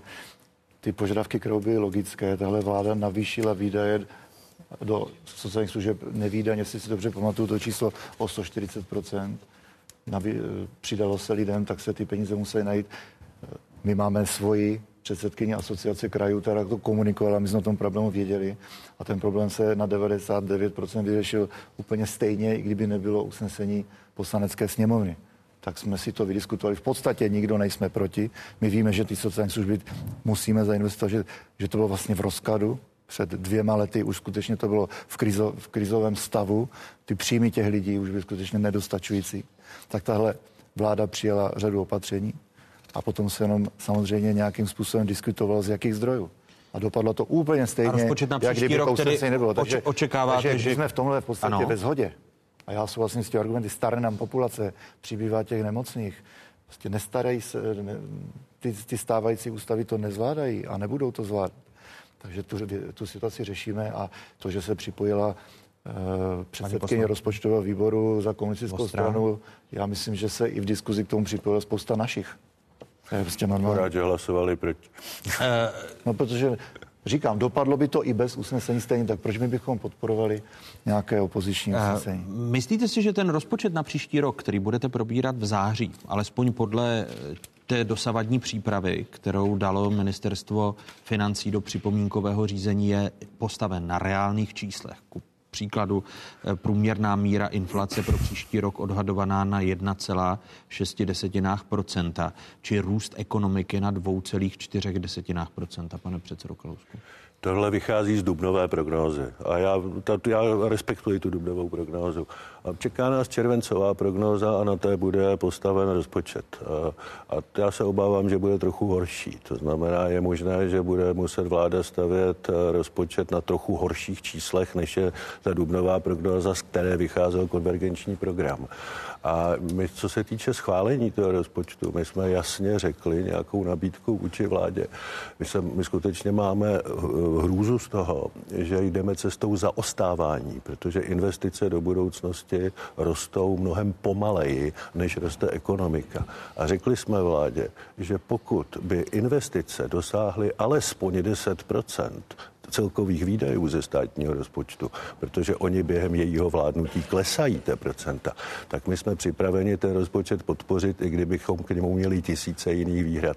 Ale obávám se, že vláda k tomu nebude mít ani politickou, ani odbornou kompetenci. A děkuji trojici hostů, kterými byli předseda poslaneckého klubu Pirátů Jakub Michalek. Děkuji vám. Děkuji za pozvání. Děkuji předsedovi poslaneckého klubu TOP 09 Miroslavu Kalouskovi. Já děkuji za pozvání, hezkou neděli. A děkuji místo předsedovi Hnutí Ano, předsedovi poslanecké sněmovny Radku Vondráčkovi, že byl hostem otázek. Děkuji. Děkuji a naschledanou.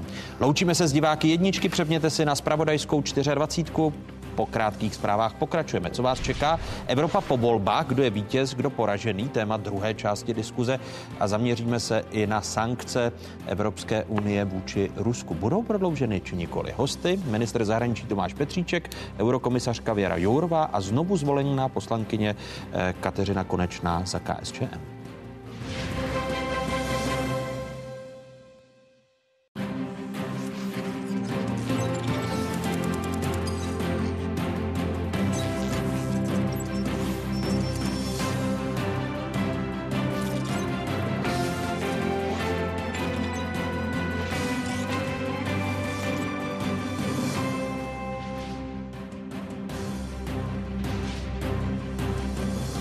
Na správné adrese? Tady je spravodajská jednička v zemi, tady je ČT24. O jakých tématech se po dnešních otázkách začne mluvit? populista přece může říct cokoliv a nenese za to ve výsledku ono odpovědnost. Toto je prokletí populistů. Zdvihá se v Evropě vlna extremismu a populismu, nebo volby dopadly dobře? Hosty otázek ministr zahraničí Tomáš Petříček, eurokomisařka Věra Jourová a znovu zvolená europoslankyně Kateřina Konečná tak sankce určitě účinné jsou. Projevily se na ekonomice Ruska i na možnost těch osob, proti kterým byly přímo namířeny. Sankce proti Rusku. Kdo je nechce a kdo by v nich pokračoval a který hlas je více slyšet? Co nám hrozí z východu a jsme na to připraveni? Další téma druhé části pořadu. Ještě jednou hezké odpoledne vám všem divákům z Pravodajské 24. Stále je tu jedinečný prostor pro diskuzi. Hospodářské sankce vůči Rusku. Evropská unie je uplatňuje od června roku 2014. Naposledy je unie prodloužila v prosinci loňského roku, a to do konce letošního července. Stále častěji se ale ozývají hlasy, že protiruské sankce neplní svůj účel. Jedním z kritiků prezident republiky Miloš Zeman svůj názor naposledy zopakoval minulý týden na Pražském Žofíně. Jsem meritorně přesvědčen o neužitečnosti jakýchkoliv sankcí. To je takzvaná lose-lose strategy jako protipol win-win strategy. A vy dobře víte, že se vlastně žádná sankce nesetkala s pozitivní reakcí. Naopak, často vedla k vytvoření takzvaného mýtu obklíčené pevnosti a k upevnění režimu, který bylo sankcemi nějakým způsobem vhodné destabilizovat. Citovaná slova prezidenta Miloše Zemana eh, z letošního května. V tomto týdnu se vyjádřil k sankcím a české pozici e, i minister průmyslu a obchodu Karel Havlíček. Budu citovat jeho slova.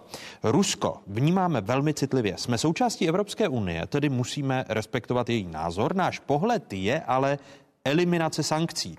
A snaha o návrat do původního režimu obchodování. Konec citátu. Dalšími hosty otázek jsou ministr zahraničí místo předseda sociální demokracie Tomáš Petříček. Vítejte, hezký dobrý den. Hezké odpoledne. Pozvání přijala i eurokomisařka pro spravedlnost, ochranu spotřebitelů a rovnost pohlaví Věra Jourová. Vítejte počas, hezký dobrý Děkuji den. Děkuji za pozvání, dobrý den. A vítám i nově znovu zvolenou a znovu zvolenou europoslankyni místo předsedkyni KSČM Kateřinu Konečnou. I vám hezké nedělní odpoledne. Vítejte. Vám i vašim divákům také. Mění se, pane ministře, postoj vlády k sankcím Evropské unie vůči Rusku? Česká republika podporuje společnou pozici eh, vůči Rusku. To, o čem se můžeme bavit, je, jestli eh, prodloužení sankcí necháme opět proběhnout tichou procedurou. Já bych ještě doplnil, ale že také eh, těch sankcí máme několik, jsou i jiného charakteru. Máme sankce, které směřují do oblasti vzájemného obchodu, ale také sankce, které jsou zaměřeny proti konkrétním osobám. Já si myslím, že je potřeba taky toto rozlišovat. Eh, když tedy ministr Citovaný ministr průmyslu a obchodu Karel Havlíček říká, náš pohled je eliminace sankcí. Tak je to postoj i vlády, respektive vás jako ministra zahraničí? Eh, my jsme ještě mandát pro nadcházející radu ne, neprobírali. Eh, já bych ale zdůraznil, že podmínky, proč sankce byly zavedeny, tak stále přetrvávají. Myslím si, že ten důvod, proč jsme jako Evropská unie sankce uvalili, tak se nemění. Pojďme ale prostě se s partnery v Evropské unii bavit, jak postupovat dál. Já si myslím, že je důležité si říct po pěti letech, jakou pozici vůči Rusku Evropská unie má zaujmout. Já jsem toho názoru, že Rusko není dobré úplně izolovat, že bychom Teď měli hledat... mělo by se o těch sankcích e, jít tou dosavadní cestou, tedy tou tichou procedurou, jak ji nazýváte? Nemyslím si, že to bude Česká republika, která bude navrhovat změnu postupu. I když tady ministr průmyslu a obchodu říká, že naší snahou by měla být eliminace sankcí. My bychom měli být připraveni, pokud tato debata na, na radě bude probíhat, tak mít tomu jasný postoj. To budeme ještě ve vládě samozřejmě ještě o tom jednat. Evropská komise myslí si, že po pěti letech ty sankce jsou účinné a že by se mělo pokračovat v nastaveném módu, paní eurokomisařko? Evropská komise eh, pokračuje v sankcích, protože je přesvědčená, že je to účinný nástroj, je to jeden z nástrojů, které se používají v diplomacii, které zároveň neznamenají přibouchnutí dveří, protože to, co jsme slyšeli i od pana prezidenta, že to, to hrozba to, to, to, toho zaizolování se, eh, to eh, si nikdo nepřeje. My pokračujeme v nějakých kontaktech s Ruskem, spolupracujeme na těch, řekněme, oblastech, kde nevstupují do hry ty, ty tvrdé ideologické střety nebo, nebo obchodní střety. Každopádně ale eh, Evropská unie musí být daleko silnější a razantnější v tom postoji vůči zbytku světa, eh, vůči těm silným hráčům, eh, ať už je to pozice vůči Rusku, nebo Číně, nebo nepředvídatelným spojeným státům. My... Když mluvíte o tvrdé pozici? Je možné z vašich slov dovodit, že byste si ještě přála, aby se vůči Rusku když se teď bavíme jenom o Rusku, tak aby se ještě přitvrdilo? Tvrdá pozice Evropské unie ve smyslu silná Evropa vůči zbytku světa, to znamená spolupracujme, ale mějme tu strategickou autonomii, to znamená pojďme si jasně říct, kde jsou naše zájmy. Svět se mění, tady se přeskupují síly, jsou tady různé zájmy různých silných aktérů. Vidíme, že z některých stran zaznívá zájem demontovat Evropskou unii, což je patrné i na snahách Ruska z hlediska třeba propagandistických tlaků na Evropu a na to všechno musíme v Evropě reagovat a musíme to dělat tak, abychom ale úplně nezamezili těm, těm vazbám a diplomatické spolupráci. Tomáš Petříček mluvil o tom, že toto rozhodování o sankcích, které bude na sankce druhé poloviny letošního roku by mělo proběhnout tou tichou procedurou. E, myslíte si, že to proběhne v souvislosti s tím, jak vypadají výsledky evropských voleb? Tohle neumím předvídat, každopádně ale musím potvrdit, že to jsou témata eh, pro státníky všech evropských zemí.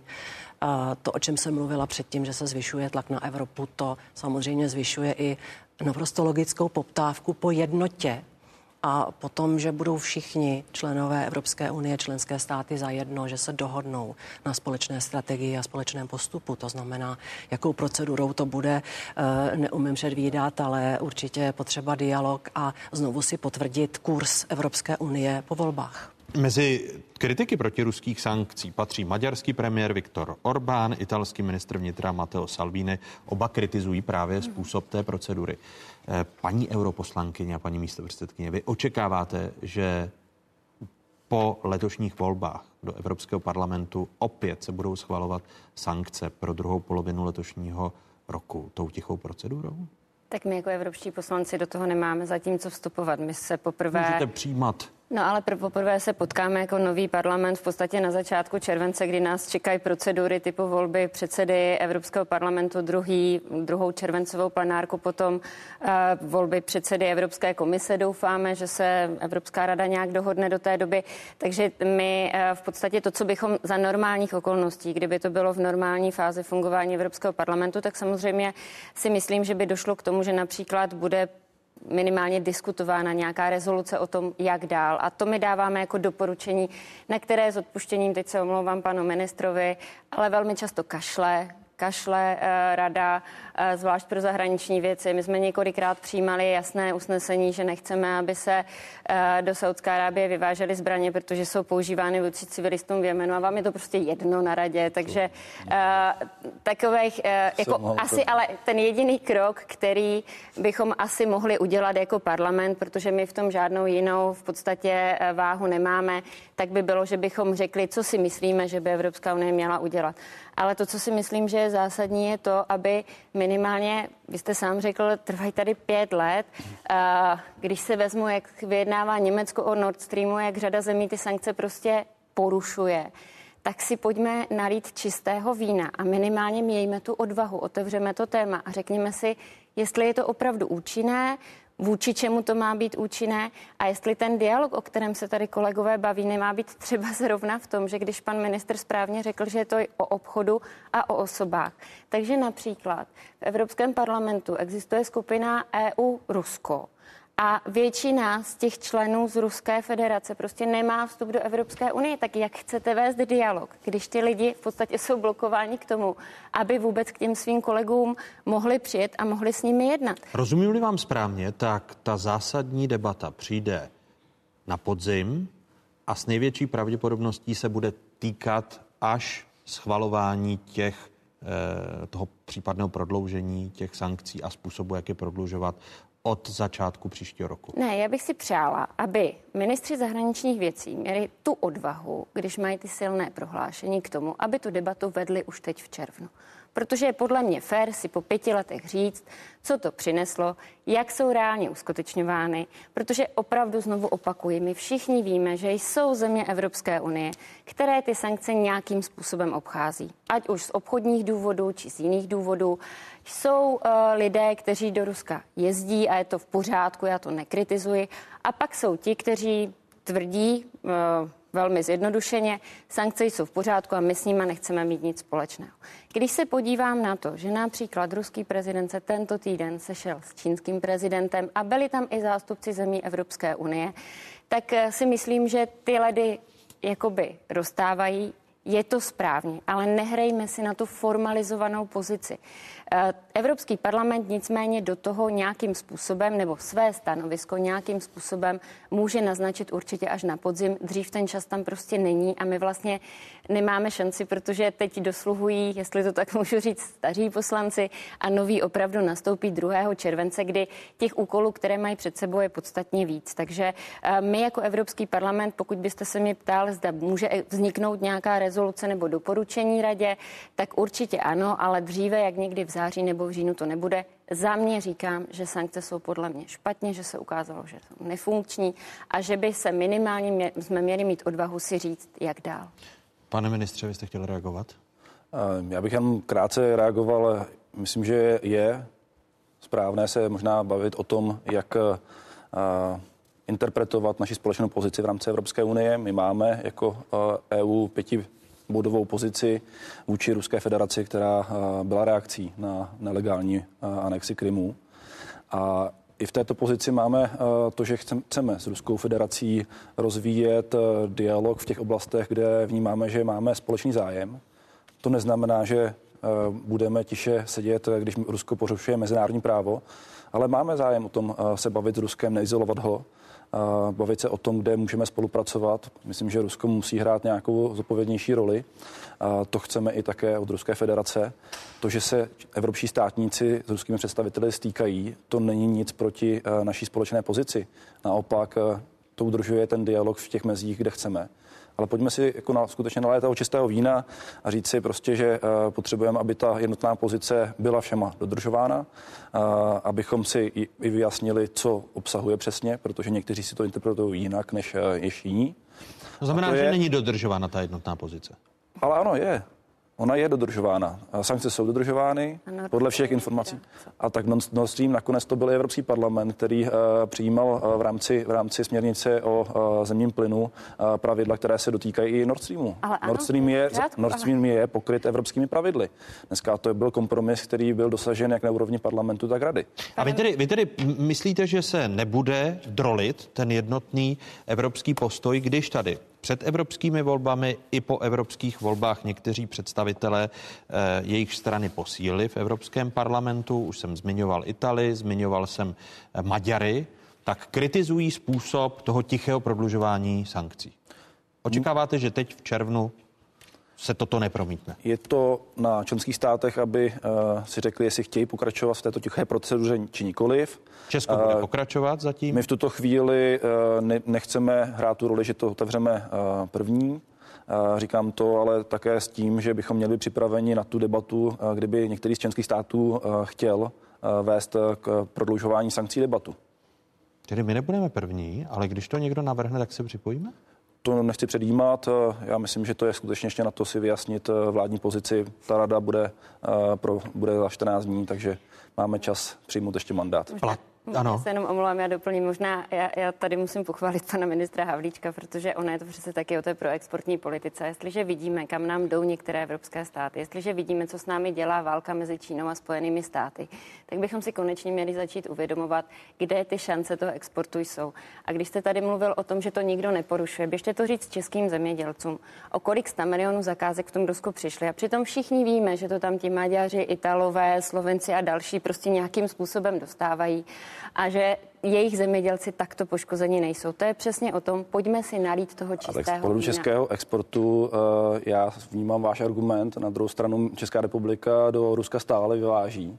a ten dopad, a ten dopad sankcí uh, celkový nevnímám zase tak uh, výrazný.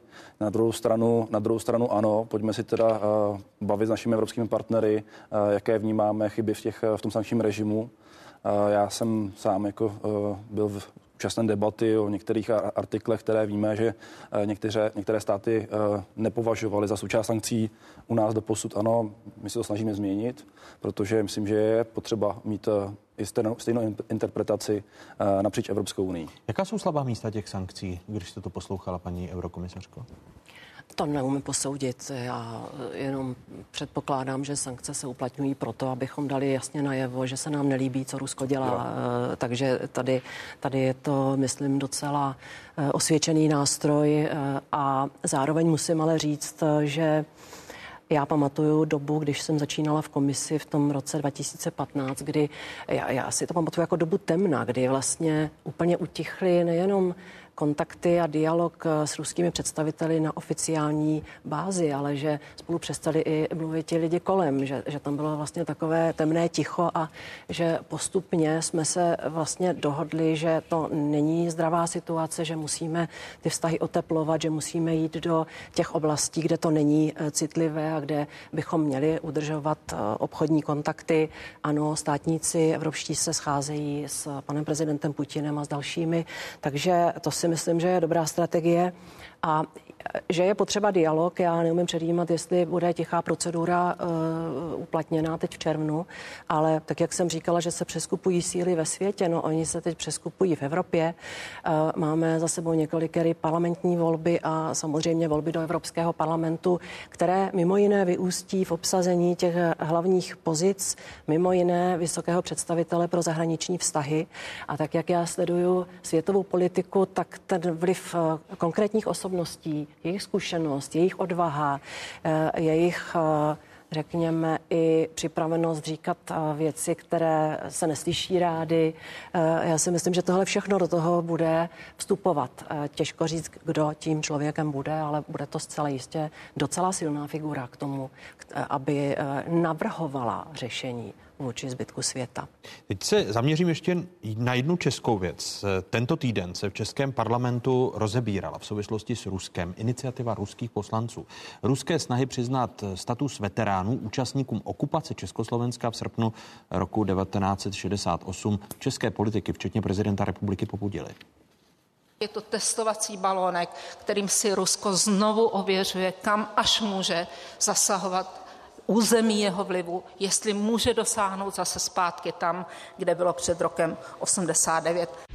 Předseda poslanecké sněmovny Radek Vondráček eh, ve sněmovně tvrdil, že existuje odmítavé stanovisko ruské vlády k tomuto návrhu. Podobně šéf ruské diplomacie Sergej Lavrov řekl, že Rusko nemění svůj postoj eh, k okupaci Československa v roce 1968.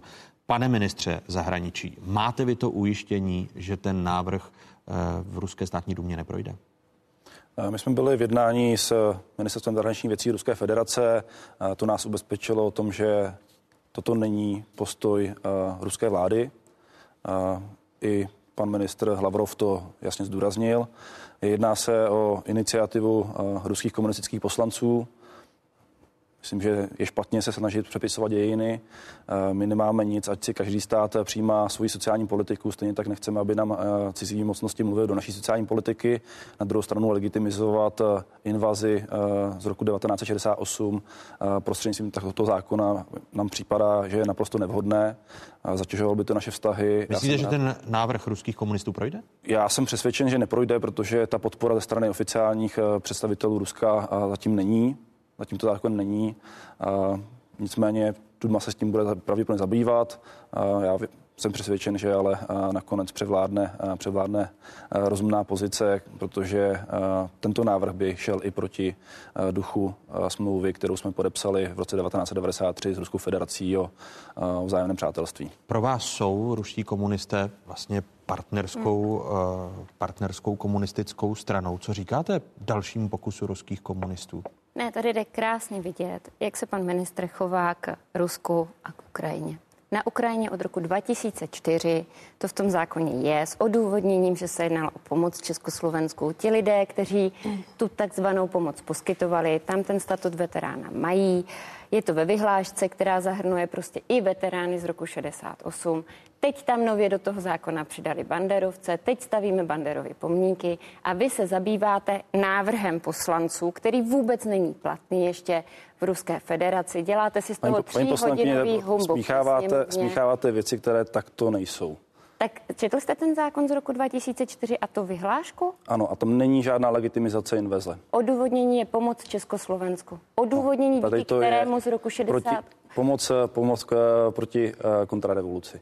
To, že jako myslím, že je prostě něco, co přepisuje já, prostě dějiny. Já jenom chci říct, že bych si docela přála, já chápu, že vizí některých poslanců je vystupovat přesně k těmto věcem, protože když si vezmu, že paní kolegyně Němcová podala jeden pozměňující návrh a jednu interpelaci za poslední rok svého života v poslanecké sněmovně, ale u tohoto návrhu byla velmi, velmi ambiciozní, takže to možná zakrývá něco jiného. Vy byste pro ten návrh ruských komunistů tedy zvedla ruku, paní místo předsedkyně? Já pro něho nebudu zvedat ruku. A já si myslím, že pro mě je podstatné to, že nás eh, minister zahraniční věcí Ruské federace ujistil v tom, že česko-ruská smlouva platí, že se jakkoliv nebude měnit. Ona je ten byla návrh vyjednána... komunistů správný? On není ruských komunistů, to jsou dva poslanci, kteří jsou zvoleni za komunistickou stranu. Není to ani návrh celé strany. A myslím si, že je to jeden z desítek stovky návrhů, které tam bývají, tak jako bývají v České poslanecké sněmovně. Mě jenom prostě překvapila ta protiruská hysterie, která se zvedla v poslanecké sněmovně tři hodiny času, který jste ztratili místo toho, abyste diskutovali o důchodech nebo o čemkoliv podstatném pro české občany. A já chci jenom říct, že pro mě ve chvíli, kdy mě nejvyšší představitelé Ruské federace ubezpečují v tom, že česko-ruská smlouva je platná, což je podle mě nejdůležitější pro nás, pro všechny, tak v tu chvíli ta debata měla dávno skončit. Tam přece nejde o nic jiného, než o to, abychom si řekli, že smlouva, která tady byla vyjednána a která jasně tyto věci definuje, tak zůstane v platnosti. To, že si kdokoliv z poslanců může navrhovat cokoliv, to je přece i v České poslanecké sněmovně reálné. A myslíte si, že se tím nějaký jiný parlament bude zabývat ještě předtím, než to bude schváleno? Já se nedomnívám. Já si myslím, že my jsme s ruskou stranou velmi korektně toto téma, toto téma řešili. Já jsem rád, že ruská strana nás ubezpečila, že se nic nemění, že její pozice je odmítavá i vůči tomu uh, konkrétnímu návrhu. Já bych uh, jenom pod zároveň zdůraznil, že my samozřejmě ne, nezasahujeme do procesu novelizace zákonů v cizích zemích, v jiných zemích. My jsme pouze upozornili na to, že odůvodnění té novely by bylo v rozporu s duchem eh, naší zájemné smlouvy. To, jestli, eh, to, jak si konkrétní země nastavuje svoji sociální politiku, je jejich záležitost. Evropská unie má nový parlament. Voleb se zúčastnilo nejvíc voličů za posledních 25 let. V některých zemích Evropské unie slavili protievropské strany, ale mnohde uspěla krajně pravicová či euroskeptická uskupení. Současný předseda Evropské rady Donald Tusk vidí nadcházející vývoj Evropské unie optimisticky. People have become more pro-European. Some major Eurosceptic parties have abandoned the anti-EU slogans and presented themselves as EU reformers. This is a positive development. I have no doubt that one of the reasons why people on the continent voted for a pro European majority is also Brexit. Slova předsedy Evropské rady. Eh, po evropských volbách vyvstala v Evropské unii nová geografie zášti vůči elitám. To jsou slova eh, vítězného pravicového lídra v Itálii Matea Salviniho. Eh, podívejme se, jak dopadly nacionalistické strany v členských zemích Evropské unie. Italská liga získala více než 34% hlasů a 28 křesel. Zisk francouzského národního združení činil asi 23%, což znamená 22 europoslanců. Právě tyto dvě strany chtějí založit v Evropském parlamentu novou frakci s názvem Evropa národů a svobody. V evropských volbách uspěla i polská vládní strana Právo a spravedlnost. Ve své zemi získala více než 45 hlasů, což odpovídá 26 mandátům. Maďarský Fides premiéra Viktora Orbána pak vyhrál s více než 52% a má 13 křesel. Očekávání nenaplnily severské protiimigrační strany. Dánská lidová strana skončila čtvrtá se ziskem necelých 11%.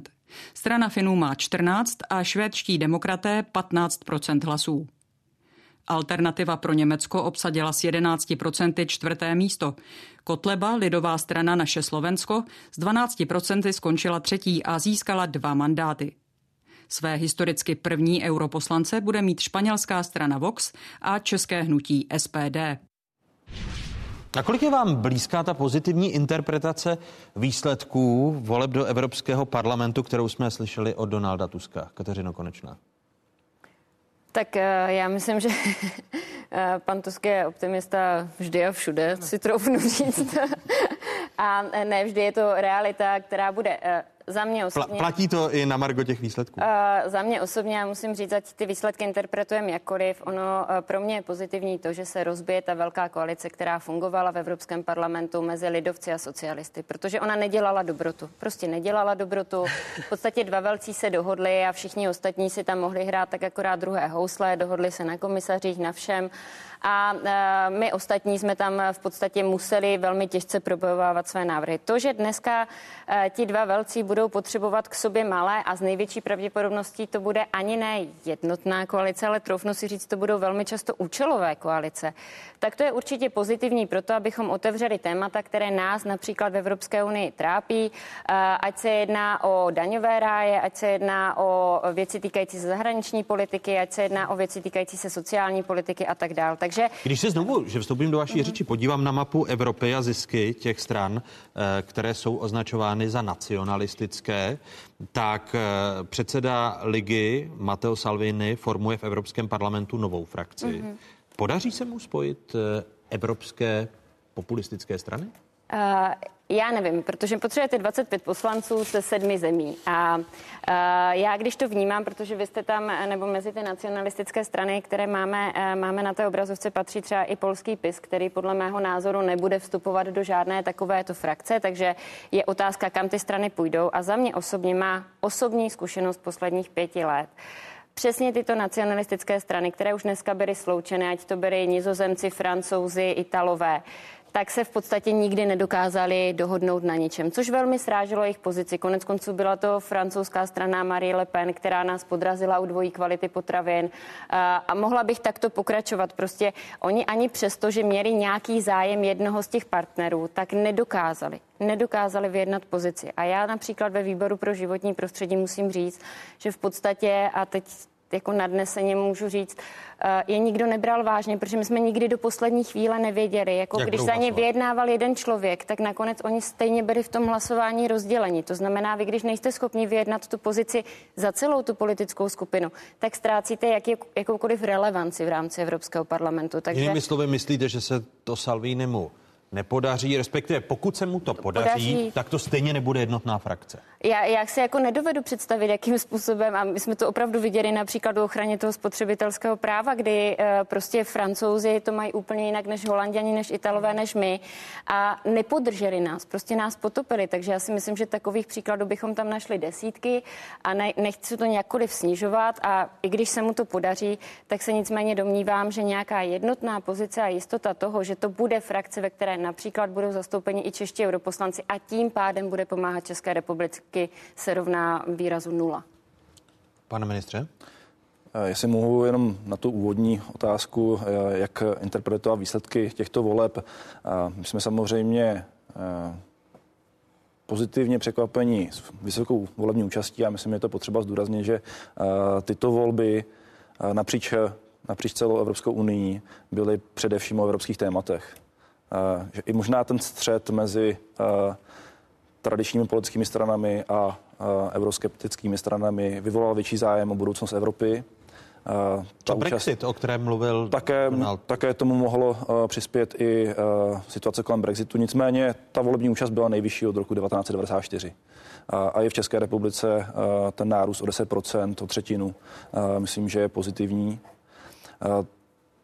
Co se týče eh, fungování Evropského parlamentu nebo dopad na fungování Evropského parlamentu, eh, já myslím, že ano, nebude moc eh, fungovat nějaká velká koalice, nicméně ta již nefungovala ani v posledních pěti letech, aspoň nevždy. A vždy to záleželo na konkrétním tématu v některých oblastech, jak evropští lidovci, tak evropští sociální demokraté prostě nemohli najít společné, uh, společné uh, porozumění toho, tomu problému a hledali partnery jinde, ať už v, u liberálů, zelených, ale také i u, u sjednocené levice. V tomto směru myslím, že to bude jenom pokračování tohoto trendu že bude záležet konkrétně na konkrétním tématu, podle toho se budou v Evropském parlamentu taky tvořit ty koalice. U těch otázek co se týče třeba obsazování pozic.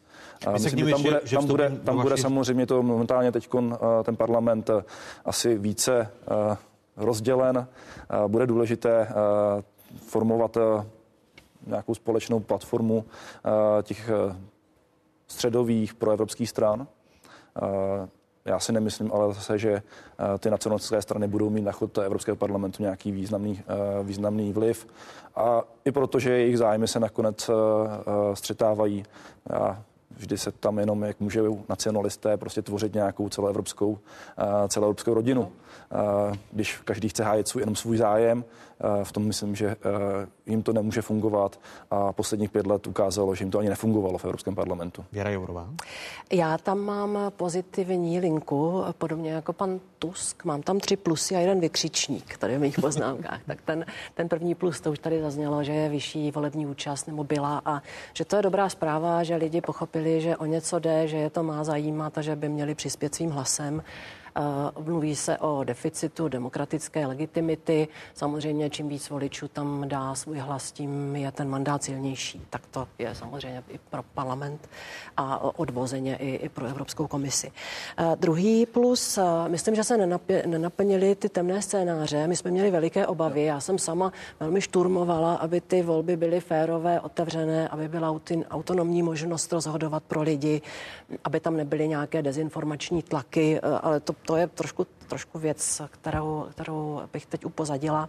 Ale vnímáte jako plus? Jako plus ty destruktivní síly, co jsem viděla analýzy, ty se zvýšily o zhruba 3%. Taky bych tam nezařadila polský PIS, i když s nimi mám hodně čilou korespondenci ohledně justice, eh, ale není tam dneska tak velká skupina, která by dokázala paralizovat integraci, úplně rozložit eh, rozhodování, něco úplně jsme se stolu. Myslím si, že, že tak velká skupina to není.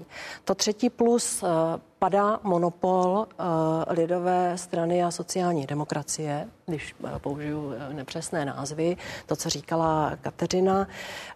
Myslím si, že budou potřebovat dalšího do party. Je pravda to, co zase říkal pan ministr, že ten, že ten ta koalice nefungovala doteď. Nikdy jako Já, když jsem něco navrhla, tak jsem si musela oběhnout všechny kluby, nebo takřka všechny kluby, abych získala podporu, takže eh, o tom bych mohla dlouho mluvit. Každopádně tyhle dvě strany budou teď potřebovat třetího.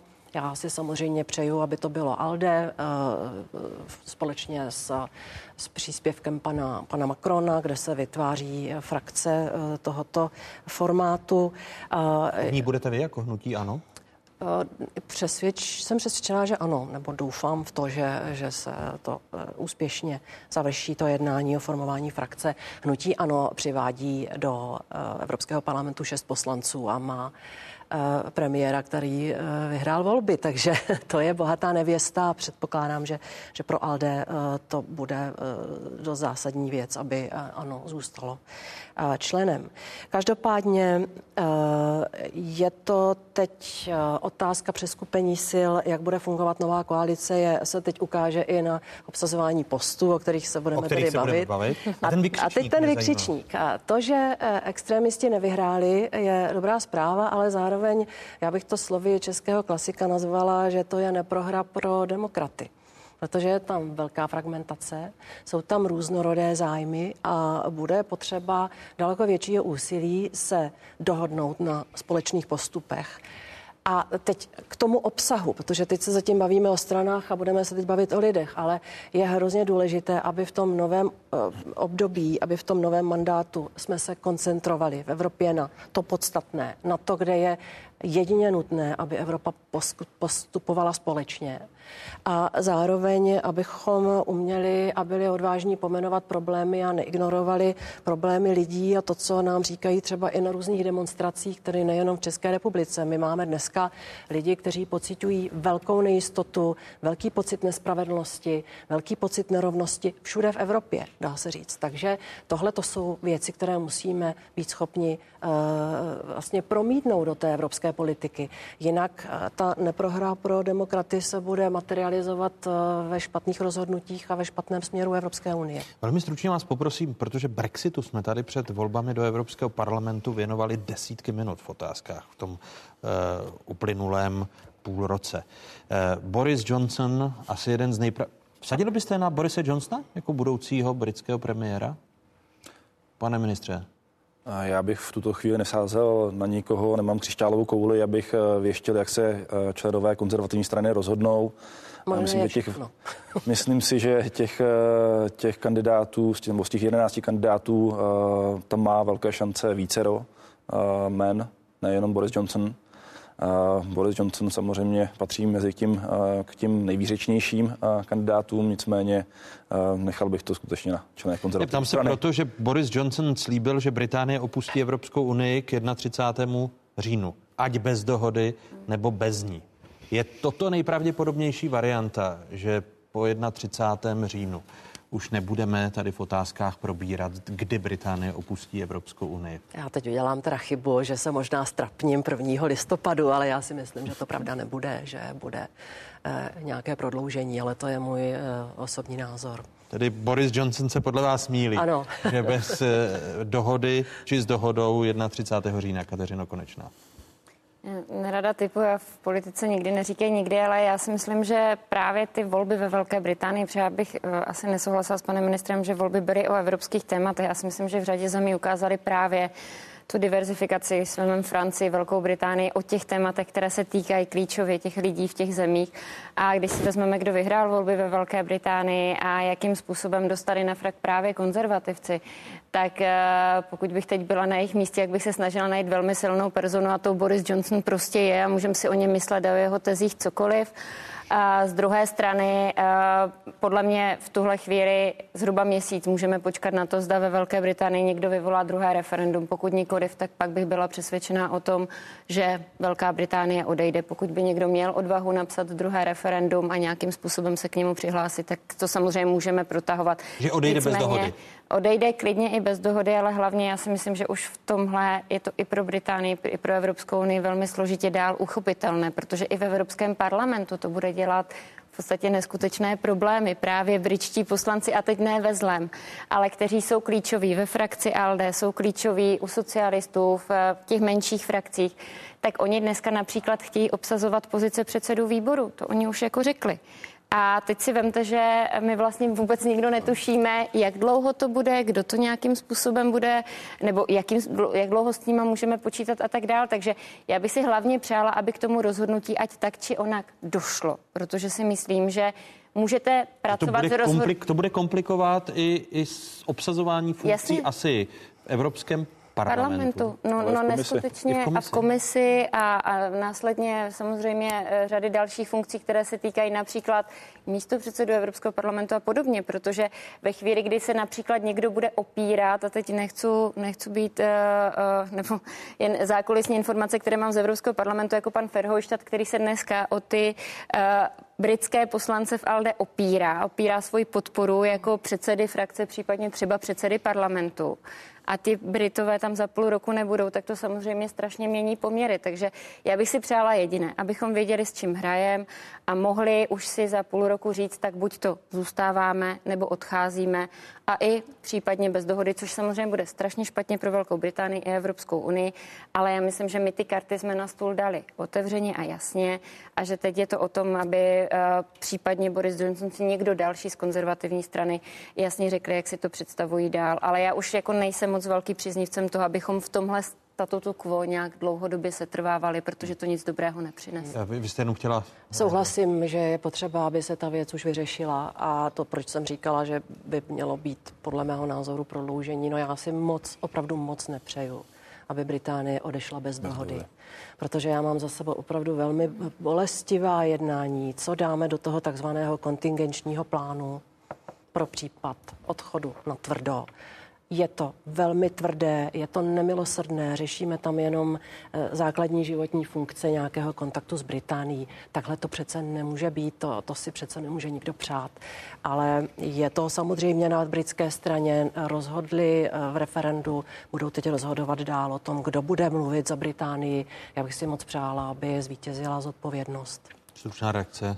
Já bych mohl jenom podpořit to, co říkala paní komisařka, že já si také nepřeji, aby Británie odešla eh, z Evropské unie bez dohody. Ty dopady by byly eh, velmi nepříjemné pro obě strany. Eh, nicméně už ta samotná nejistota kolem celého procesu má důsledky pro Velkou Británii, pro Evropskou unii, ať už se týká vzájemného obchodu, ať se týká občanů obou stran žijících prostě na těch dvou stranách kanálu, protože také chtějí vědět, jak na tom budou. A, a jak si můžu použít eh, sportovní terminologii, ale v tuto chvíli míč je skutečně na britské straně.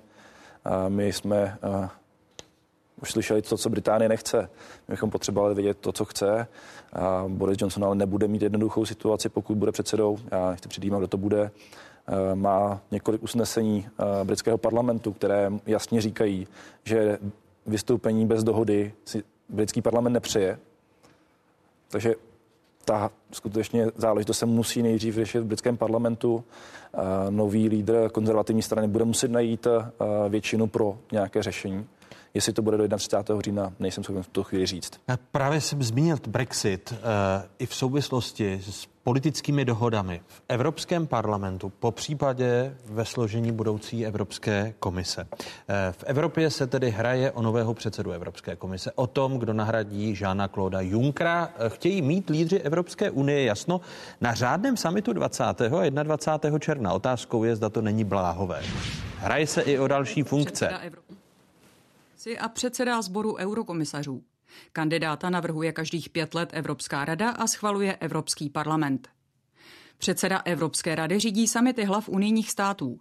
Funkci nyní zastává Donald Tusk. K dalším vrcholným funkcím patří místo předsedy Evropského parlamentu a post vysokého představitele pro zahraniční a bezpečnostní politiku. Unii letos také čeká výběr prezidenta Evropské centrální banky.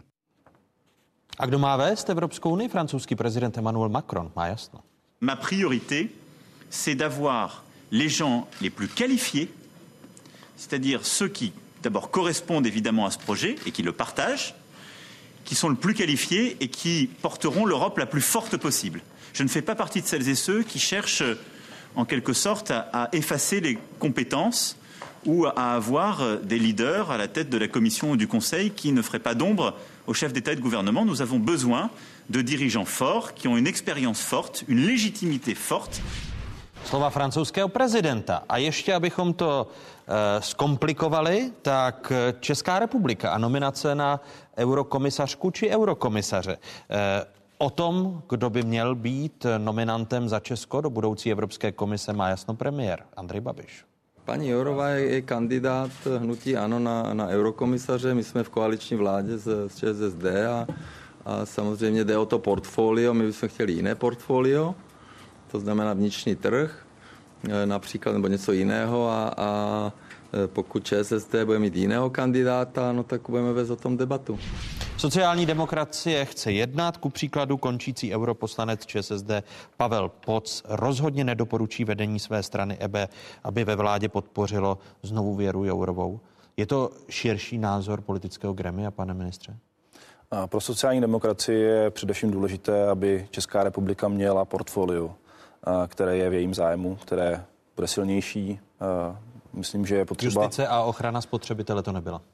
Tak to bylo významné portfolio, ale uh, myslím, že uh, máme zájem uh, na portfolio, které bude směřovat na hlavní priority naší země. Eh, ať už eh, na silné ekonomické portfolio nebo těch eh, portfolio, které by odpovídalo i našim prioritám, co se týče inovací, digitální ekonomiky. Takže to vnitřní trh, tam se shodujete s premiérem? Tam se, tam se již, myslím, shodujeme s premiérem. Myslím, že toto je jedna z našich hlavních priorit.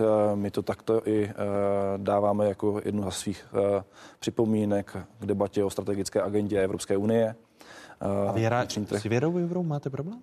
A já osobně s paní eh, komisařkou nemám Myslím problém. stranicky, a já si, ne já osobně si, stranicky, pane ministře? Ono to samozřejmě bude předmětem jednání um, v rámci koalice. Uh, já jsem ale přesvědčen, že bychom měli především vybrat kandidáta, který má šanci dostat silné portfolio. Paní komisařka má uh, respekt v evropských institucích. Portfolio měla významné. A já Jinými slovy, tedy že... nezdílíte názor vašeho končícího europoslance Poce? Já mohu v tuto chvíli hovořit za sebe. Já, já jsem přesvědčen, že paní komisařka by měla šanci dostat velmi významné portfolio v rámci nové komise. Tedy e, nerozporujete Věru Jourovou jako kandidáta za já, já a priori ne, nerozporuji paní komisařku. Tímto vám děkuji. No, vám, u, vám osobně, u, u, abychom si to upřesnili. Tak já, tak, já myslím, že především tato vláda by měla najít kandidáta, který bude nejlépe hájit naše zájmy v Bruselu. Já plně respektuji, že komisař musí být nezávislý, ale pro Českou republiku je skutečně zájem. A Věra Jourová mít co. A, a paní komisařka ukázala, že je dostatečně nezávislá a že prosazuje jak evropské zájmy, tak je ale také vnímá, že máme nějaké české zájmy. Kateřina Konečná a postoj KSČM my nejsme ve vládě, Ale ji samozřejmě tolerujete? budeme nějakým způsobem chtít eh, se také vyjádřit. Eh, Já si hlavně myslím, že eh, to, co tady mělo být už přece dávno, měli jsme to mít někdy od ledna rozjednané. Prostě já se omlouvám, ale nechávat vyjednávat tyto věci až po volbách mi přijde pokrytecké. Prostě to už nevyjednáte nic. Řada lidí, kteří jsou na nominování, je o nich jednáno. To, co si myslím, je, že by eh, měla být Česká republika také daleko ambicioznější, nebo respektive, že by země V4 měly být ambicioznější, protože ono přece jde o celý balíček. Nejde jenom o předsedu komise, ale i Evropské rady, parlamentu, vysokého představitele a já zatím mezi těmi jmény, které jsou diskutovány v Bruselu, tak prostě nevidím třeba jednoho jediného zástupce střední a východní Evropy. A tam musím říct, že mi to trošku mrzí, protože si myslím... Promiňte, a není to, že teď vstoupím do vaší řeči a otevřu další téma, to se vám omlouvám všem za to, že teď vrším ta, ta témata, aniž bychom dokončili to, to předchozí, že eh, V4 a země střední a východní Evropy, i teď Česká republika potom, mm. co slyšíme slova premiéra Andreje Babiše na Margo toho draftu, který přišel z Evropské komise. A v tomto týdnu jsme ještě slyšeli i slova ministra zemědělství. Stačí si je připomenout v souvislosti s těmi dvěma drafty Evropské komise. Tady jsou. Já, já považuji ten audit za útok na Českou republiku. Za útok na zájmy České republiky. Za destabilizaci České republiky. Takovýto nález, když tomu řeknu, tak já považuji za útoky na české zemědělství.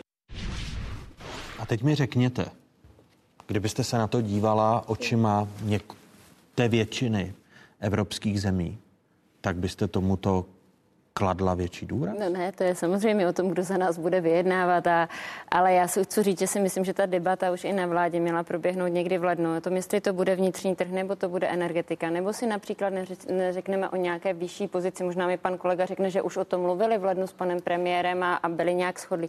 Mi prostě principiálně vadí, že my první řešíme jména a až potom ty kompetence. A to je to je podle mě něco, co bychom měli mít jinak, ten tah na branku. Jestli to je schopen vyjednat pan premiér, zvlášť po svých posledních eh, výrocích, to samozřejmě otázka. Oslabuje premiér těmito slovy vyjednávací pozici i ministr zemědělství, vyjednávací pozici České republiky? Já si myslím, že v řadě věcí ano, protože jako jestli si myslíme, že pan premiér sice toto samozřejmě sděluje lidem České republice, ale že to prostě v těch překladech nedojde až do toho Bruselu, tak jsme na omylu a ve chvíli, kdy chceme hrát nějakou roli už při vyjednávání o tom, zda budeme mít silné portfolio, o tom, zda například pan premiér trvá na tom, aby pokračovala Věra Jourová, tak zda Věra Jourová má šanci dostat nějaké silnější portfolio, nebo jestli se chceme bavit o tom, že například se budeme nějakým způsobem různými prostě domluvami podílet na tom, kdo bude například vysoký představitel pro zahraniční politiku a tak podobně, tak to samozřejmě oslabuje tu roli, protože asi kdybychom uh, my říkali, že uh, se nám nelíbí uh, Václav Moravec a kritizovali ho, tak Říkáte, největší pravděpodobností... ještě mě lidé budou volit jako novináře a budeme tak tady ale je všichni novináři přiznávat největší pravděpodobností majetek. o tom, že potom eh, k vám přijdu, ale nemůžu čekat, že se na mě budete usmívat a budete dělat to, co já si přeji. To, Což... če, to čekejte, paní eh, eh, europoslankyně. Ale teď to byl takový že- ten příklad, ne, jakoby... Já Je to- chápu váš příklad a, a doplňuji ho dalším vhodným příkladem, že, že na to novináři musí být zvyklí eh, snést větší míru veřejné kritiky. Ale eh, ten argument, který zazněl od Kateřiny Koričné, že premiér i těmi výroky eh, ohrožuje to, abychom získali silné portfolio eh, jako místo předseda ČSSD. Stotožňujete se s těmito slovy? A Já bych eh, nej, nej, nejprve chtěl reagovat na to, co říkala paní poslankyně. Eh, Za prvé, my přece postupujeme, takže nejdřív si říkáme, jaké portfolio chceme. To jsme si řekli již v minulosti. A, a mě překvapuje, že paní poslankyně vy spochybňujete, že by eh, se mělo při obsazování těch postů eh, také brát v potaz, jaký byl výsledek evropských voleb. A My přece nemůžeme prostě eh, říci dopředu před evropskými volbami, chceme toto a bude to toto jméno. Počkejte, to, myslím, že by, neměla by to být jako ambice, je- promiňte, neměla by to být Ale- ambice ale České republiky, pokud- že má pokud- schopnou uh, eurokomisařku, uh, že česká eurokomisařka je vysoce v žebříčcích a tudíž pojďme na vyšší post, než je... Možná, kdybyste mě nechali do- Ano. domluvit, tak uh, i v našich pravidlech je, že uh, při obsazování těchto pozic, při obsazování pozice třeba šéfa Evropské komise se samozřejmě musí dohodnout členské státy, ale mají vzít potaz výsledky evropských voleb. A tato, tato záležitost, to, to obsazování těch pozic, rozhodování o portfoliích, prostě nakonec stejně tuto chvíli musí zohlednit také to, jak dopadly evropské volby. Proto my přece do toho nepůjdeme s předem danou pozicí. My jsme jasně řekli, že máme zájem o silné ekonomické portfolio. Naznačili jsme jasně, že paní Jourová je z, jeden z nejvážnějších kandidátů na tuto pozici.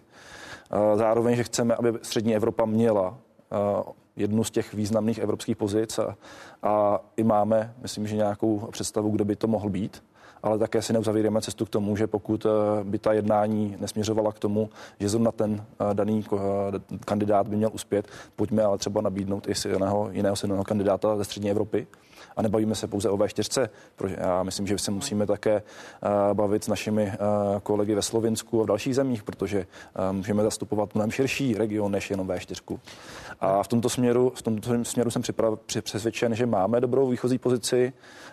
Znovu se vracím k těm slovům premiéra. I potom, po těchto slovech Potom samozřejmě, ale myslím, že v tuto chvíli by bylo dobré uh, takové věci, jako jsou audity, uh, zbytečně nepolitizovat. Uh, já si myslím, že ten problém je v tuto chvíli na úřednících, aby se vypořádali eh, s těmi předběžnými zprávami, aby prostě vypořádali všechny možné připomínky. Já jsem... Eh, a vy jste uvažovali v souvislosti s těmi slovy ministra zemědělství, který je za vaši politickou stranu a používá podobnou rétoriku jako Andrej Babiš, že byste navrhli odvolání Já to Miroslava považuji, Tomana? Uh, pan ministr nám na posledním jednání grémia situaci kolem toho druhého auditu vysvětloval. Přijela se některá předběžná opatření, tak aby, aby Česká republika nemohla být v jakýmkoliv případě poškozena, a, ale platí, platí to, co jsme říkali od počátku. Prostě padni komu padni. To znamená, pravidla, pokud, pravidla patří, platí pro všechny. To znamená, pokud a, ty připomínky v tom druhém auditu, návrhu auditu budou vůči ministrovi zemědělství znovu obsaženy v tom finálním, tak uvažujete, že byste stáhli Miroslava Tomana jako ministra zemědělství? Já v tuto chci, chvíli nechci předjímat, co bude v, obsaženo v, ve finálním auditu. No ne, když kritizujete jsme, střed zájmu Andreje Babiše jako ČSSD. Já jsem, já jsem ne, ten audit eh, nečetl, ten audit není veřejný a, eh, a nemám ho ani k dispozici. A, eh, nicméně podle informací a prohlášení jak pana ministra, tak státního zemědělského intervenčního fondu pan ministr není ve střetu zájmu. To má být i napsáno takto v tom auditě. Neviděl jsem ho, nemohu to komentovat. Pokud by, A ale nicméně, na české pokud by samozřejmě bylo, no. bylo uh, ve finální verzi auditu uh, něco tak závažného, jako že by se potvrdil střed zájmu či uh, byli Miroslava tam, Tomana, ano. Tak myslím, že je to na čase také s panem ministrem jednat o tom, jestli by měl v té pozici se trvat. Takže v případě, že ale by to bylo černé na bílém ve finální verzi, pokud tak to bude černé na bílém ve finální verzi, ministra Tomana tak myslím, že, myslím, že je, je, by pan minister měl měl se k tomu postavit čelem. A rezignovat. Eh, a jsou to útoky na české zemědělství? Je možné používat Já to opět, opět eh, zdůrazním, že v tuto chvíli bychom neměli tu záležitost politizovat. Neměli bychom eh, zbytečně útočit na evropské instituce, které dělají svou práci. My máme prostředky k tomu, jak se Česká republika může bránit, jak může hájit své zájmy. Máme opravná, opravné prostředky. Pojďme nechat úředníky, ať použijou všechny upravné prostředky. Pokud bude mít nějaký finální verdikt, tak se k tomu stále ještě můžeme postavit, takže můžeme se bránit soudně. Těch nástrojů, jak a používáme i v případě jiných auditů, které můžeme použít, je celá řada. Jak se vám poslouchají ta slova, že tady drafty auditů, cituji premiéra, jsou útoky na Českou republiku? Útok na zájmy České republiky, destabilizace České republiky, destabilizace státního rozpočtu a teď se k tomu přidává i ministr zemědělství e, se slovy, že jde o útok na české zemědělství. Já nebudu komentovat tyto výroky. Já chci říct, že z komise zazněla odpověď uh, z úst mých kolegů, kteří se tou věcí zabývají. Já to naštěstí nejsem, uh, kdy bylo jasně řečeno, že audit je na začátku, že je tady zpráva profesionálně udělaná, na kterou se čeká odpověď Česko, České republiky. Takže já souhlasím, že je eh, to nedobré, když se ta věc zbytečně a předčasně politizuje. Já jsem si sama ten draft přečetla ze zájmu. Přijde vám ta práce a amatérská? Stahla jsem si to z médií, takže jenom pro ilustraci. Já se ptám, jestli vám přijde ta práce amatérská, no já, aby čelila takovým útokům politickým. Je to produkt profesionálních auditorů Evropské komise, na který teď čekám, že bude odpovězeno zase ze strany profesionálů, kteří se zabývají těmi věcmi. Mimo jiné to bude i zátěžová zkouška pro český služební zákon, protože tohle to je věc, kterou mají řešit čeští úředníci a, a řeší. Uh, jsem o tom přesvědčená. Ten proces má svá pravidla, audit je jasně daná procedura, která má vyústit to, že se v nějakém momentu najde uh, pravda a najdou se opravná opatření. To znamená buď to finanční korekce nebo nějaká doporučení doporučení k nějakým změnám eh, v postavení eh, příslušných osob nebo orgánů. Eh, Tohle to vůbec nelze předjímat, jak vlastně audit skončí. Každopádně jak říkám, jsme na začátku a je to teď na české straně. A vy vnímáte práci auditorů jako profesionální? Tak práce evropských auditorů je prostě dlouhodobě stabilně práce eh, erudovaná, práce, kterou eh, vlastně eh, dělá audit Evropské komise dlouhá léta podle zavedených procedur a samozřejmě, že pokud v té zprávě jsou nějaké věci, nějaké nálezy, tak se to vždycky nelíbí té druhé straně, protože je to kontradiktorní řízení. Tam se počítá s tím, že ta auditovaná osoba neřekne, ano, máte pravdu ve všem. Ne, čeká se, že auditovaná osoba, v tomto případě několik českých minister, ministerstev eh, řekne, my na to máme jiný pohled a tady máte fakta eh, a dokumenty. A nemo, takže... nemohou tak vážná slova, že jde o útoky na Českou republiku, destabilizaci České republiky, ohrozit i vyjednávání o silné pozici České republiky v budoucí Evropské komisi, když tady byla řeč o vašem portfoliu, to, které jste vykonávala v uplynulých letech, že jste považovala za středně silné, málo silné. No, já jsem si tam, víte, vykolik, vykolikovala velký prostor postupem času. Takže člověk Protože, může mít slabší, víte, jevící se slabší portfolio a... Víte, ono, ono to, jak je komisař významný, ono to samozřejmě závisí na portfoliu, ale taky na tom, jak dokážete strkat nos do portfolií těm ostatním. A já jsem měla velmi dlouhý nos a dlouhé prsty přes spotřebitele. Jsem mimo jiné hodně mluvila do věcí ve společném trhu, takže já mám k společnému věcí. trhu velmi blízko. Přes digitál, Eh, přes ochranu dat. Myslíte, že bychom mohli získat, eh, získat to ekonomické portfolio jako Česká republika? Já nevidím jediný důvod, proč bychom neměli být silným hráčem pro takovéto portfolio.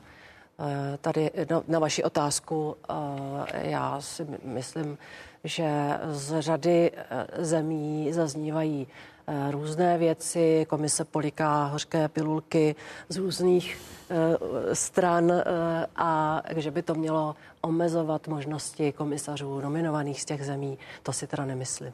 Říká Věra Jourová, eurokomisařka. Děkuji dalším dvěma hostům, kterými byli místo předseda eh, ČSSD a ministr zahraničí Tomáš Petříček. Děkuji, pane ministře. Děkuji a hezký zbytek neděle. A děkuji místo předsedkyni KSČM a znovu zvolené europoslankyni Kateřiny Konečně. Děkuji i vám. Děkuji za pozvání. Vám divákům děkuji, že jste se dívali. Takové byly dnešní otázky. Připomínám, že nás najdete na internetových stránkách České televize, stejně jako na sociálních sítích. Eh, kde můžete eh, komentovat dnešní vydání pořadu. Hezký zbytek neděle, pokud možno, ve společnosti 24.